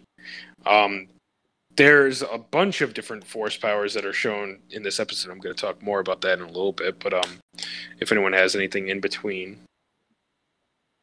Well, I mean, it, it kind of goes to show that, like the Mandalorian, he's bred by the conflicts around him. All he knows from the very first episode is nothing but con- whenever he's around, there's always conflict. It's not, and he has he doesn't comprehend that there are people who want to harm him. It's just he thinks this is how life is. And when someone is being the aggressor, especially to someone who's protected, he views the Mandalorian as that guardian father figure, right? And so he he is the Obi Wan to Luke Skywalker. So he views um, him as Obi Wan, this this idol, this this be- this high being, and he Mandalorian's losing this arm wrestling contest, and he was like, in the, in the child's like, I need to protect him at all costs, and that's when the force choke happens. So I think it's just the child probably meant it as I need to protect him. He's protected me all this time. I need to do it back. Yeah. But he redeemed. But he redeemed himself later in the episode. yeah so um, Yes. as they land Before- oh Oh, I was just I was just gonna make a joke. I was gonna say you were a hundred. Well, two things. Something serious, which it goes to show the thought, like again, the intellect of the child. You you, it's he's so small and he's non-expressive, but again, that comprehension, like Dave said, I need to protect him. He's protected me. We're a team. But also, you refer to Obi Wan as an idol, which is the absolute most correct way to describe Obi Wan. So yes, now keep going, Dave. Thank you. I'm Derek. I'm sorry. I did it. I was waiting for, Oh I was waiting for it to happen in Yeah, this episode. so For for, all of yeah. you out there, I have known these two guys for years. And because both of their names begin with D's, I look at Derek and I call him Dave. And I look at Dave and I call him Derek. And they look nothing alike. That's just my squirrel brain in action. it's fine. I mean, It's fine. we got the beard. we got the beard The only real I- difference is yeah, but your beard is much bigger than Derek's. hey It- it- Don't worry, they're both majestic. St- Uh, yeah, they're both uh-huh, majestic. uh-huh. okay I'm moving on. whatever i guess i'll move on so um, The back Derek, the, the, the, the pack lands back um, on Nevarro, um, and they go and meet with Greef, uh, and they're going to go and bring the uh, child with them uh, because they, they they believe that this is going to be the we're going to settle this once and for all. Um, but during the middle of the night when they're camping, uh, they are attacked. Uh, there is some flying beasts that have some sort of poison or something. There, there, there was like some real, real messed up stuff. Like a guy gets carried away. Um, Did we know what those things were? I- because I was literally, I was like, "What are those?" I things? don't think so. Um, I think they were just native to the, to the planet. Um, but uh, Greef gets hurt pretty bad. Um, and then we see, for the first time on a live action screen, little baby, little little child just uses force heal. It, it's it's been talked about. It's been used in a bunch of different um, video games. This is the first time we're Rise of actually seeing it. Skywalker. Yeah, well, this was Rise of Skywalker was after. Oh, that's true. That's right. It was Wow, technically yeah. after But yeah, because it came out like a couple month, like a month or so after this. But this was the first time we got to see some kind of healing power used by the Force on live screen. So it was very interesting because I Epic. I didn't know they were going to go that route, but I'm very glad they did. Um, Anakin Skywalker's ghost look, is looking down like, "Am I a joke to you?" Well, you see, the, even episode one, he was trying to do it back then, but you know, Well. Mando just put him back in the little crib. You could see him walk into him, and he was trying. to... See, the the thing is with with the whole Anakin Skywalker thing, um, he he, she was never in danger. She was never going to die. It was the fact that she drained her life force It's true. To save Yeah. Anakin. That's what caused her to die, as far as I'm aware.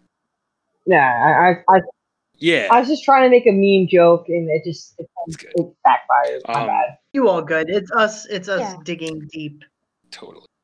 Uh, that But yes, then then uh, the crew are about to set off when yeah Gr- Greef Okay. Karga just shoots both in the gut and we're just sitting there like what the heck just happened um turns out he can't turn in like the child because now he feels guilty he's like yeah we were totally gonna betray you i got like an entire legion of stormtroopers up there you know oops, Only four. my bad yeah. which character development? Because like we said, we we figured and Mando figured that it was a trap, but character development that he he ends up not being able to go through with it because the child saved him. Maybe Yoda just enchants everybody that meets him. True that. Uh, so they still do end up going, but they do have uh, Kuiil uh, carry the child back on one of his blurrg back to town. Um, well, now back to the ship. So they send him off as they go, um, and they they're trying to spring the trap, uh, but with a false uh, little thing with the pod still there, but it's empty and it's closed. Um, so they get all the way, all the way over to talk to the client, and they start discussing with him. And he says the line that I love, where it's just, "I want to see the baby, show me the baby," and I'm like, "Oh yeah, yeah, me, me Very too, bud. very me too." Schwarzenegger like of you. Yeah, yeah, it was it was great. Love it. Um, and it's about that time that he gets a nice little ring on his phone. So he says, "Hey, hold up! I'm gonna go see who it is." Hits the little uh, holocom thing, and uh, nice little hologram of a a a man who previously owned a very fine chicken business. Um, kind of just sits there, looking pretty angry. Doesn't look too happy. Um, Pretty annoyed. and it seems that he knew that uh, the client got completely bamboozled. And before you know it, a bunch of laser fire comes in through the window, killing the client and all of the stormtroopers inside. Uh, and nearly killing our main heroes, but they duck behind a table first. And it pans out to see a row of death troopers, uh, which are quite rare in the uh, lore. Um, and then closely followed behind, I believe he lands his TIE fighter in a Oh. new way that we've never seen where the wings fold. Yeah, Um, yeah. Uh, and there is a Moff of the Imperial Remnant, uh, which is very, very awesome. I'm very glad they are still doing Imperial Remnant stuff. Um, so Moff Gideon, uh, the lore on him, he used to be Imperial Security Bureau. Uh, he was pretty much the de facto person behind the Great Mandalorian Purge, uh, which Mm. has nothing to do with I don't at, at the moment we don't know if it has anything to do with um Mando himself um because uh, one big thing that we haven't mentioned is the people who rescued him were not Mandalorian Mandalorians. They were not from Mandalore. That was the Death Watch. Oh, If you look Oh, at the armor, I didn't didn't that. realize if you that. look at the armor, it's Oh. the it's the Death Watch. Yep. So Ooh. He might have been taking back to uh, Concordia um, rather than Mandalore, um, which has a whole different thing. Um, but then there's also societies like Concord Dawn, which is a completely different planet that still ha- hosts a lot of Mandalorian society, but has nothing to do with the planet. Um, This is why we have you on this show right now. Gotcha. I had no, I did never even thought of that. I was like, I was like, oh, that's great. Like, look at the tie-in. The Mandalorian saved him. This is why he would be so honorable to the code and you know uphold it. But no, I mean, if if you look at it, the Death Watch are the most Mandalorian of them all. This is true. they were the ones Yep. that This is very upheld the warrior society that's why he's still in this little sect so it's likely that the people that are there are remnants of former death watch All right. could be All right, that's let's, just a theory let's keep though. this rolling. no, I hey, I'll I'll take it, but I'm glad we said that this was going to be a short episode. So yeah, so let's keep this rolling. Um, So we, take it away, please. so we see Gideon, and I love how he rises out of. um, he rises up. He makes his speech. Turns out he gives them until the sun sets to surrender and hand over the child. Um, they try to. They figure, oh, you know, there's a sewer system leading to the different um, tunnel systems that the Mandalorians have under the city. However, they can't get the grade up. And when um, and then you would kind of I believe he's trying to get in contact with Kuiil. And he's like, Kuiil, are you back to the ship yet? However, his transmission, um, two troopers pick up on it and they immediately go after. And it kind of goes back and forth and it's very stressful. And like I said, I liked Kuiil. I knew this was going to happen. And as soon as he stopped responding, and then you just see him, Kuiil has been killed. The child was on the ground. I was not happy about that. I was very stressed out that he would be concussed or some other thing. He was okay, but he was picked up by the two troopers as they zoom back to their boss. And then We get to the last episode in the season. my Episode favorite. eight. I think this is obvious. Yeah, the best episode.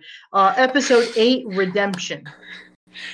And how can we not start by talking about those two scout troopers because my god they go and pick up baby yoda zoom back to the outskirts of the city and then they just start just talking like normal Shooting the human breeze. beings they're just like having some It's the water most cooler chat stormtrooper thing I've ever seen in Star Wars. it is just it's your average like thing. blue collar dudes just chilling out and it is the funniest thing when they take out the pistols and try to shoot the little thing on the ground and miss so much shaking the the, the pistol Yep. thinking that eh, maybe this is not working. Uh honestly that was one of the best scenes in there. Just I just underst- the banter. It was so good. I understood that reference. definitely. Definitely.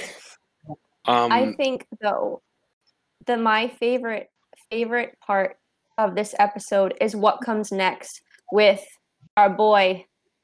Um, oh my god, I can't believe it. His name escapes me all the IG Eleven, right? Yeah. Mhm. IG Eleven comes in, and when they refuse to surrender the child to him, he takes them out in the most badass way, picks up the child, turns the cruiser around, and he zooms back to town. Hmm. And Mando's talking to him, and he's like, "Kuiil, Kuiil, where are you?" And he hmm. tells him about how he dies, and you can see Mando, his distrust, his wall immediately goes up, and he's like, "I'm reverting back to my original program." And Mando immediately, you can tell, he's like, "Oh, he's gonna kill the kid," but he's like, "No, to nurse and protect." And that from then to the end of the episode is my favorite.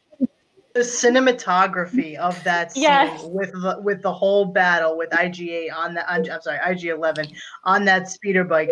But what a testament to Kuiil that he was that his his reprogramming of IG11 sticks because that was one of the big things that we didn't talk about in episode seven was Mando has an extreme distrust of droids and Kuiil kept explicitly stating, you know, I, I've reprogrammed him, I've trained him. He will not turn, and you know he was right. He really did a great job reprogramming that droid. Yeah, the the big distrust from droids. Um, I was just going to talk about this. Um, it, it does come directly That's the plot from point. that whole thing of getting rescued from the Death Watch from the Confederacy of Independent Systems with super battle droids and uh, Hellfire droids uh, firing down on his uh, little uh, area. So there was some kind of incursion on whatever place that he was living, and the Death Watch, for some reason, was attacking, uh, making sure that it did not get taken over by the Confederacy of Independent Systems. Um, so he has a deep hatred for droids at this point. But um, I think by the end of this episode, IG 11 kind of breaks down that barrier just a little bit. So, fun fact, um, they they kind of, they kind of talk about this in the documentary. So that whole battle scene before like they get enclosed in the cantina, when Cara Dune is dragging um the Mandalorians. Um, so the Mandalorian has three people. They have the voice of the Mandalorian, and this is actually a total Darth Vader moment, and I loved it. So for those of you who didn't know, Darth Vader has three actors. You have the voice of Vader, you have the sword of Vader, and you have the body of Vader.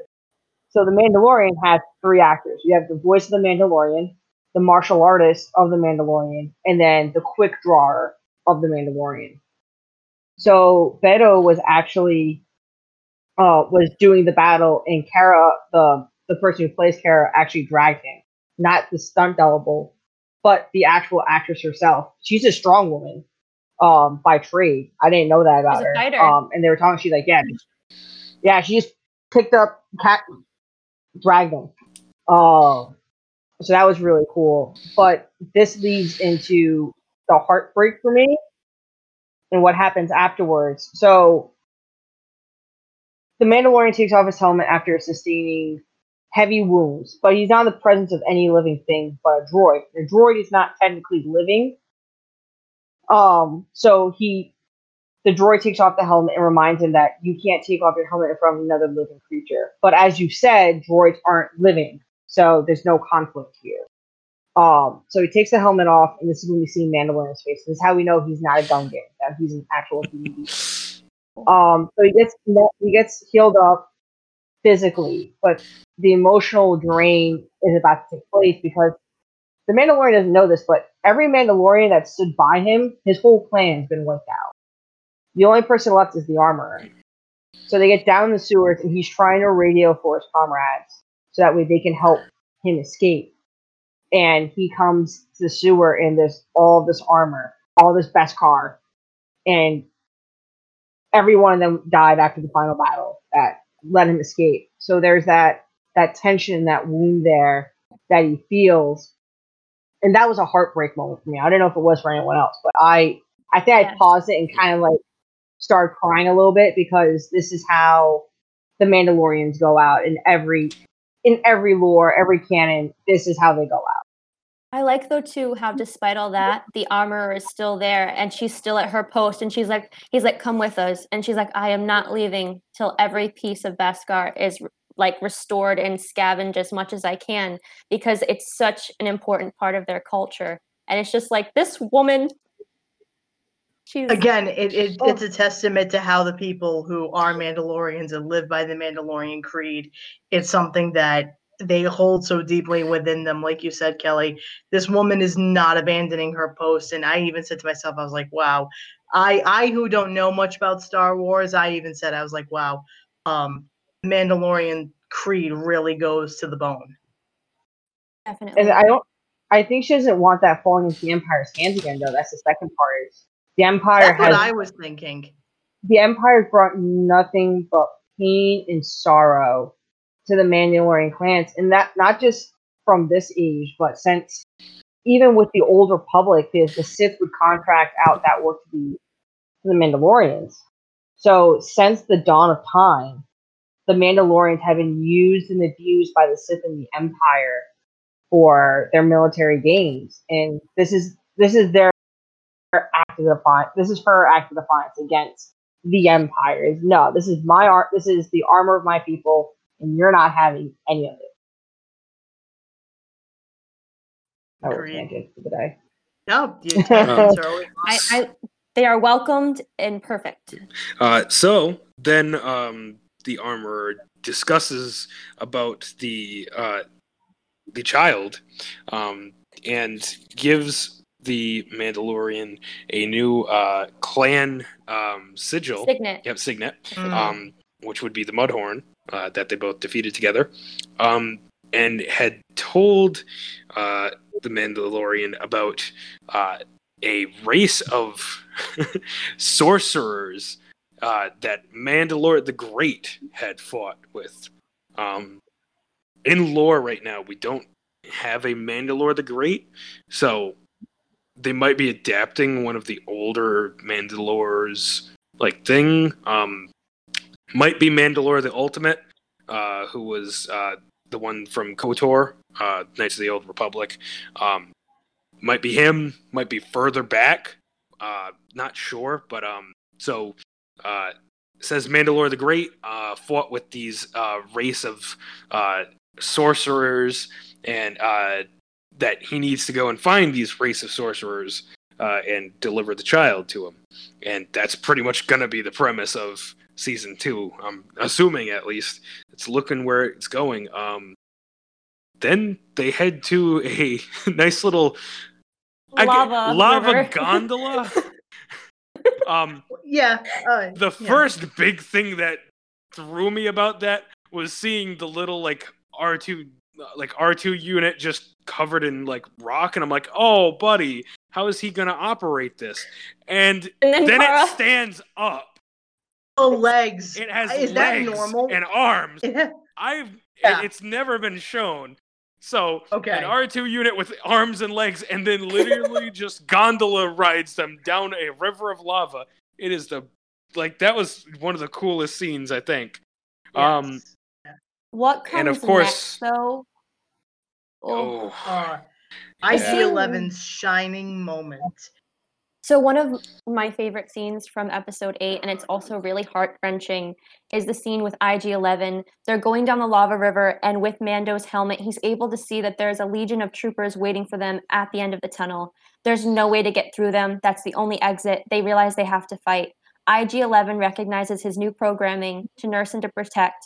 He realizes that the only way to protect the, for the child to live and for everyone to live is if he dies. He he uses his secondary programming that you hear of in episode one, where I cannot be captured, I must self destruct. And so there's a moment between Mando and IG 11, and it hits me so hard. And he's like, Do not be sad. I have never been alive. And Mando's like, I'm not sad. And he's like, Yes, you are. I've analyzed your voice. And it's it's just uh and and it's like you see that character development and how Mando went from someone wh- who because of that childhood trauma from someone who distrusted and truly hated dro- droids to changing his perspective on them. And that moment where IG11 just kind of he's like I cannot carry this for you anymore and gives the jetpack over and gives the baby over and I cannot protect the child anymore. And then he touches the child's ear and then he just he just hops right into the lava and walks to the end of the tunnel and he repeats his phrase you know i cannot be captured. I must self-destruct. And he saves them. And then as they get to the end of the tunnel all seems to be well and then gideon has to ruin it. Gideon flies in and if someone wants to take over because there's a very exciting part at the end that you guys So- know more lore about. So I love how in in episode I think it was three in the Sin. Um, I'll, I'll, I'll mention that. Um, in episode three, the Sin when they're getting away, um, the Mandalorians in the atmosphere and the heavy Mando infantry unit is on his jetpack, and the Mando's like, "God, I gotta get me one of those," and he ends up getting Yes. one. And so there's this awesome aerial scene where the Mandalorian, who has like two minutes of jet time, just starts flying around, following this TIE fighter, and is trying to knock it down with Moff Gideon. Just this awesome like exchange. Like the TIE fighter Yes. like goes a little bit, like he figures out a maneuver. It's back and forth between him and Moff Gideon. Um, the Mandalorian ends up uh, knocking down the Tie Fighter, and he thinks that Moff Gideon is dead at this point. So he goes back. So he goes back to check the child. He checks in with Cara. He checks in with um, Greta, uh, Rita, whatever his name is. Um, and Leave that's Karga. the ending. And that's the, and that's their new their the, the new quest for the child and for the Mandalorian. What he doesn't know is that Moff Gideon is is resistant and takes out the dark saber, and he opens up the Tie Fighter. He just cuts a hole through it like Qui Gon did in Episode One, Yo, and just pushes out this door. And you just see this dark saber. There's no Gideon. It's just the dark saber comes out first, and there's this ominous smoke. It looks like Darth Vader just came out of the battle over, over Scarif, and it's like, bro, he's the baddie. so you guys, the three of you know me. You know I can be very ex- expressive. When I just saw that dark saber cut through the Tie Fighter, I screamed. I was like, "Yeah!" I was like, "What?" And I I lost it because from the Clone Wars, I know exactly Oh. Rebels, I know exactly what that is, and I know the significance behind it. And I'm like, he was at the Purge of Mandalore because last I saw that thing, Sabine Wren gave it to Lady Bo-Katan. So I, I need answers. Oh, it's painful. It's painful because she wouldn't Wait, give it up willingly. Actually, but here's the so here's the but here's the weird part though, and this is where like the timeline, at least from my perspective, gets weird. So Sabine gives Lady Bo-Katan the dark saber, right? And that happens in Rebels, which is towards the end of the Empire. Uh, no. pur- Well, uh, does she give it to at the end of the Empire, or does she give it to her before? I don't remember when- when.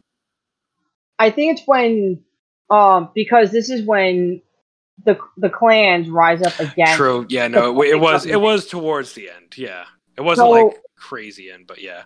So the purge would have had to happen before that, when the because the purge would have had to happen when the system first got conquered when the clone troopers showed up. So Lady. Bo-Katan did not have the dark saber at that point. Well, uh, not necessarily, because um, for a while the Mandalorians were working with the Empire. I don't know if you remember. Um, Yep. Oh, uh, true. but they also made that very terrible super weapon that melted anyone that was wearing Beskar steel.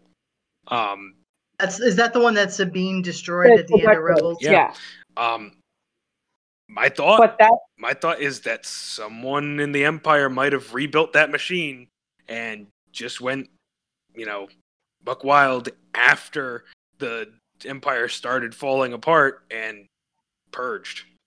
so did so did the Mandalorian purge happen after the Empire? I don't think it happened after like Palpatine died, but I'm thinking probably probably Empire Strikes Back, you know, Return of the Jedi area. I don't think it was New Hope. It was it was definitely after Death Star 1, but I think it was Right. before Death Star 2. Okay, At, at was- least I'm- to what I think. Actually, let me see if I can look it up. All right. So while Derek's looking that up, does anybody else have anything to add? Hmm, I think that was it for episode eight. So, do we want to move on to our favorite characters, favorite scenes? Please do. Before we do that, I want to get into season two predictions, and I'll kick us off because.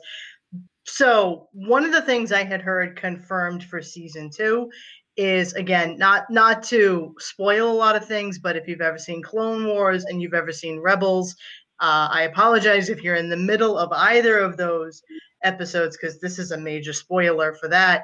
But uh, I heard confirmed for season two where Sabine and Ahsoka left off at the end of Rebels in the last episode where they were looking for Ezra. I heard both of them are going to be featured in this episode, and I I cannot wait for that. Again, being a big prequel fan, Ahsoka is my second favorite character. Uh, I have seen that it's probably somewhere between zero BBY and five ABY. Uh, and B, uh, BBY is before Battle of Yavin. ABY yeah. is after Battle of Yavin. So um, around New Hope. So it uh, the first part of Rebels, like the first like three quarters of Rebels, is all New Hope area. It, it only it only mm-hmm. transitions like, yeah. to the later part. Um, but yeah, no. As far as the the hopes and dreams for uh, the next season, I mean, there's a lot of ways this could go. Mm-hmm. I'm thinking, and especially especially by confirming Sabine and Ahsoka, Definitely. that opens it up so much more because of Grand Admiral Thrawn and Ezra. Not only that, that ice planet in the trailer for season two, that looks like the planet from um, Jedi Fallen Order. You know where they have all the kyber crystals. I forget the name, but that makes me. Ilum. What is it? Ilum. Ah, I, I love like that things from the video yeah. games and things from the animated series mm-hmm. are becoming canon and that they're starting mm-hmm. to make their way onto the silver and the bigger screen mm-hmm. and it's becoming like full circle canon. Because Ilum was also mm-hmm. shown uh, shown in uh, Clone Wars. Uh, all the little Jedi apprentices uh, had to go there. I loved that episode. I'm hoping. Um, here's here's my list of things possibly going to see Concord Dawn. Um, that's mm. not the direct Mandalore because I think we're going to get Mandalore Mandalore later on. But Concord Dawn is that kind of um, it's Mandalorian kind of. Uh, that's where the Fets came from. So all uh, Jango and Boba. Um, it's where one of the original Mandalores came from of uh, in the legends. Um, I'm hoping maybe we hear rumor about Skywalker and the new Jedi Temple stuff. Mm-hmm. Maybe we won't see it, but we'll just hear, "Oh yeah, I heard that there's some weird hokey space wizard out in the middle of nowhere teaching a bunch of kids." That would be cool if it was the very last episode of season two. Like I could picture yes. just like little and I'm really yeah, little, hoping, little sneak. And I'm really hoping that there's maybe a hint that we can go to Dantooine uh, to see the ruins of the Jedi Enclave there, because there used to be a Jedi temple on Dantooine, and I'm thinking if if Mandalore the Great is Mandalore the Ultimate, I know where you're going. He would have had knowledge. The Mandalorians would have knowledge about that one Jedi temple. So if they can go there, then that's going to unleash a whole different realm of lore. Um, so Dantooine with the little Jedi Enclave. That's that's those are my big things. Um, I mean, there there's so much that can happen in this next thing. Uh, of course, I want to see if Boba Fett's alive. If Boba Fett's alive, I want to see him appear in all of his greatness. If you know, mm if we if we can see more of the uh, Imperial Remnant, mm-hmm. especially if we can get Thrawn in there, I am definitely on board for that. That's going to open up a Din, whole new can of worms. I want Din to get the sword by the end of season two. I want a Mandalorian to have his hand on the dark saber. either him or Sabine. I'd like to yes. see it go back to either one of them. Yeah, Sabine never really wanted to rule, though. That's the thing. I know, mm. I know, but mm. I just I loved her from Rebels. He so, doesn't have to rule. I just want him to like have a good. yeah, yeah, uh, yeah, exactly. I want a good sword fight with the dark saber with the Mandalorian. I agree, Kelly. Understandable. Does anybody else have anything to add to season two wants or predictions? I I'm also hoping for the Fets to come back. I'm hoping we see the Fett clan. I want to see that Boba Fett has risen the clan from from the actors and started anew and that he tries to bring the Mandalorian into the fold, adopting him into the clan. Um, I would like to see that, but I also know how Boba Fett feels about Jedi. So if that happens, the child, if that was to take place, the child would have to be in a safe spot. Because either Yeah. the Fett clan is going to turn in the child and hold the Mandalorian hostage, which is a real possibility because Boba Fett hates, hates, hates Jedi. Um, Mhm. well, if you don't know, if you don't know why, watch Attack of the Clones, and you'll see why. Um, but I would like to see that. I would really like to see Ahsoka and Sabine, which I think we already seen. I think we've already seen Sabine. I, I already Yeah. think she was in the trailer. Um, and I think she's the the guardian of Ahsoka. So I think right now, um, she's the guardian. She, she's the guardian of the wills in a sense. In a sense, um, for Ahsoka, and that the only way that the child, because Ahsoka is the only Jedi that, besides Luke, that's had dealings with Yoda and his species, that she's going to be the only one who can actually teach him the ways, or bring him to the Coruscant Jedi Temple to have him train there, or go somewhere else like Lothal. I think they're going to introduce another small planet that does not have screen time. It doesn't have a big name, but they're going to pack a lot of punch into it. Lothal would be a good choice considering the Loth Cat nod in the early episode. I in the earlier episodes, I wouldn't be surprised if you're right because there is a Jedi temple on Lothal, So I I wouldn't be surprised if Lothal comes back. And Ahsoka has been to that temple, so she knows how to get in it. Yes. If there's So oh, so has Sabine. Sabine would also know how to get in there too. Yeah. So and then that would explain where Ezra comes in. Yep. So alright, those are our predictions for season two. Don't at us if we're wrong. Just oh, real quick. theorizing. Yes. just want to add more force sensitives in general. And hey, you know what? I'm just gonna say it. You know what? I wouldn't mind if our boy Din was a little force sensitive, just a tiny, tiny bit, because I'm still, you know, that first scene. So, just wanted to add that. force sensitive bounty hunter. Okay, favorite characters. Who were who was your favorite character? We'll start off with our guests. So, Dave, who was your first favorite character? The Mandalorian. I I'm a, I'm, I'm a stickler. I am a stickler for Mandalorians. That's why I have a Mandalorian tattoo tat on me. Um, and then the child's my second one because Jedi. The third one's Cara Dune. Believe it or not, I I really like Cara Dune's character. I like that development. Uh, I think adding in a former Republic shock trooper adds an interesting flavor to the whole storyline. So those are my top three. Thank you, Derek. I'm just gonna say Mandalorian. You know, that's that's tried and true. All right, simple enough. I like it. Kelly, who is your favorite character or favorite characters? So, not to sound like a broken record, but Mandalorian is number one. IG 11 is number two because he really did grow on me very fast. And even after episode one, I was like, I was taken aback because I was like, oh crap, I thought they'd do more with him. And they did end up doing more with him. And I, I really appreciated him and how they gave humanity to him, despite him consistently saying, you know, I'm not alive. I was never alive. And then, of course, number three, the child.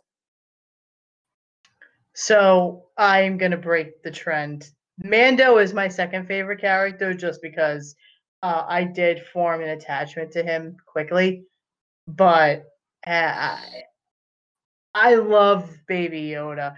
I think he is the cutest thing. I'm totally letting my emotional connection of the cuteness guide my decision. I I just I loved his little facial expressions. I love the memes. Uh, that's the sentimental first pick, and I love I love Yoda for the longest time. Like I said, Star Wars is such a prevalent thing in our society and culture that I knew characters before I even knew what I was talking about or looking at. But I always thought Yoda was very cool. So before I jumped into the show, I had heard that there was a baby Yoda, so I already had an attachment going in.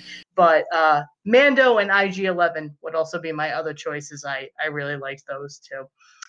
So yes, so uh do you have a favorite moment from all overall? Yes, first. Um, again, uh, my favorite was probably the moment he goes to go rescue the child. That's my my favorite moment probably in the entire series. I, I definitely have to go with those uh the scout troopers talking. You know, just that like real world like water cooler talk. That was the that was one of the best scenes. Oh, that was a good one. I think I've already showed my hand earlier from the point where he, in episode eight, to nurse and protect all the way to the end. Like that was my that was my favorite. That battle scene was so cool. This is why we have guests, because Kelly and I are the same person. If this was just me and Kelly, this would be really boring right now. Because, like me, that whole speed bike thing with IG 11, where he just comes in and kicks butt, I, I was blown away. I did not expect that to happen. And I, I really like that scene. That or the toss up. Um, my other choice would be when he meets the child for the first time in that that ET moment of the finger. Oh yes. Yeah. Uh, all right. So that is the Mandalorian. Um, this is your October episode. We've had such fun talking about the Mandalorian, but you know us, we're always a step ahead of the game. So next month for your November episode, Marvel, the Marvel comic universe is on the docket. And up until now, we've kind of done film reviews and show reviews, and we don't want Kelly and I were talking, and we don't want this show to be just about movie reviews or show reviews. We want to diversify the conversation a little bit. And Marvel is such a big universe. It's arguably as big, or no, it's as big as Star Wars. There's hundreds of ideas you can do. In America, November is the month of Thanksgiving. I love themed episodes. Thanksgiving is an American holiday. So we're going to be talking about Captain America. Yeah, yeah, see. no, crickets, too funny. I Eh, mean- too funny. You should, Yeah. what you should really do for the cover art for that ep- for that episode, just have um, Chris Evans from um, what movie was it with the whipped cream on him? Yeah, No. from American Pie. From American Pie. That might not go with our audience, but you know what? It's I'll, I'll consider it. I'll consider it. no. But uh, yeah, so we're not going to cover any Captain America movie specifically. We want to have a general talk on where Captain America has shown up in the comics and the movie verse, why we love him. Kind of like what we did with Mandalorian, where we went into lore and all that. And hopefully, our two resident Star Wars guests can turn into our resident Marvel guests because we would love to have them back if scheduling and timing permits. Absolutely. Your people talk to my people. yeah. I'll, I'll get Yeah, on yeah. I'll, I'll see if I I'll- can schedule you in. You know. Yes. All You know- I'll have my like like Dave said. I'll have my people talk to your you know, people. I'm busy with another podcast too that you might have heard about. Yes, you know, I'm actually busy with that podcast too. I'll have to see if I can schedule this in. But if David and Derek's voice sound familiar, it is because the three of us are on another podcast with our good friend Lauren. That podcast is called Operation History, where we dive into different historical topics and try to give insight and real historical knowledge, background, and education to things that you might remember were a certain way, but through our history training as history majors, things are not always what you remember. So we love history as much as we love pop culture. So you can catch us on Operation History, and we have ways that you can get in touch with us. Please reach out to us. We'd love to hear from you. We have a Facebook, Twitter, and an email. And I am going to let my co host, Kelly, tell you all about those three things. Well, if you want us to reach, if yeah, if you want to reach us at our Gmail account, it is it's a fans world. At, oh, excuse me. Let me make sure I double check that before I lie. Um, it's a fans world podcast at gmail.com. Um, I believe our Facebook you'd be also able to find us the same way by searching "It's a Fans World" podcast, and our Twitter handle. I believe it's written "It's a Fans World P1." And that would be an excellent way to come find us or ask questions or just get a dialogue going if you were interested. We'd be happy to talk to you. Yes, it's also a great way to stay up on new episodes. We post content telling you when there are new episodes available and what we're working on. And like Kelly said, it's a great way to stay in touch with us. Please download, rate, review, and subscribe to the show. It helps the algorithm out so much. And the more hype and love we get from you, the better the show does. So please, please, please rate and review us on iTunes. It really helps us a lot. Uh, but yeah, so that has been your episode of It's a Fans World. Thank you so much for joining us on The Mandalorian. What do you say, guys? We'll see you real soon. See Yes. you around. Bye, Dave. Bye, Derek. Bye, guys. Thank you for having me on, guys. Thank you very much. It was our pleasure. And like my co host Kelly said, we will see you real soon.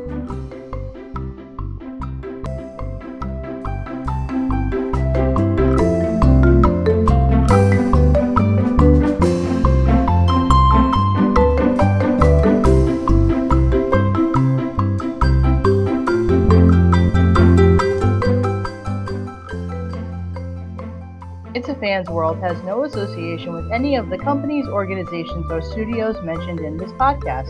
The views and expressions of the hosts and guests are theirs and theirs alone, and do not represent any companies or institutions that they currently work at or attend, or have previously worked for or previously attended in the past. We thank you for listening and tune in next time to join us.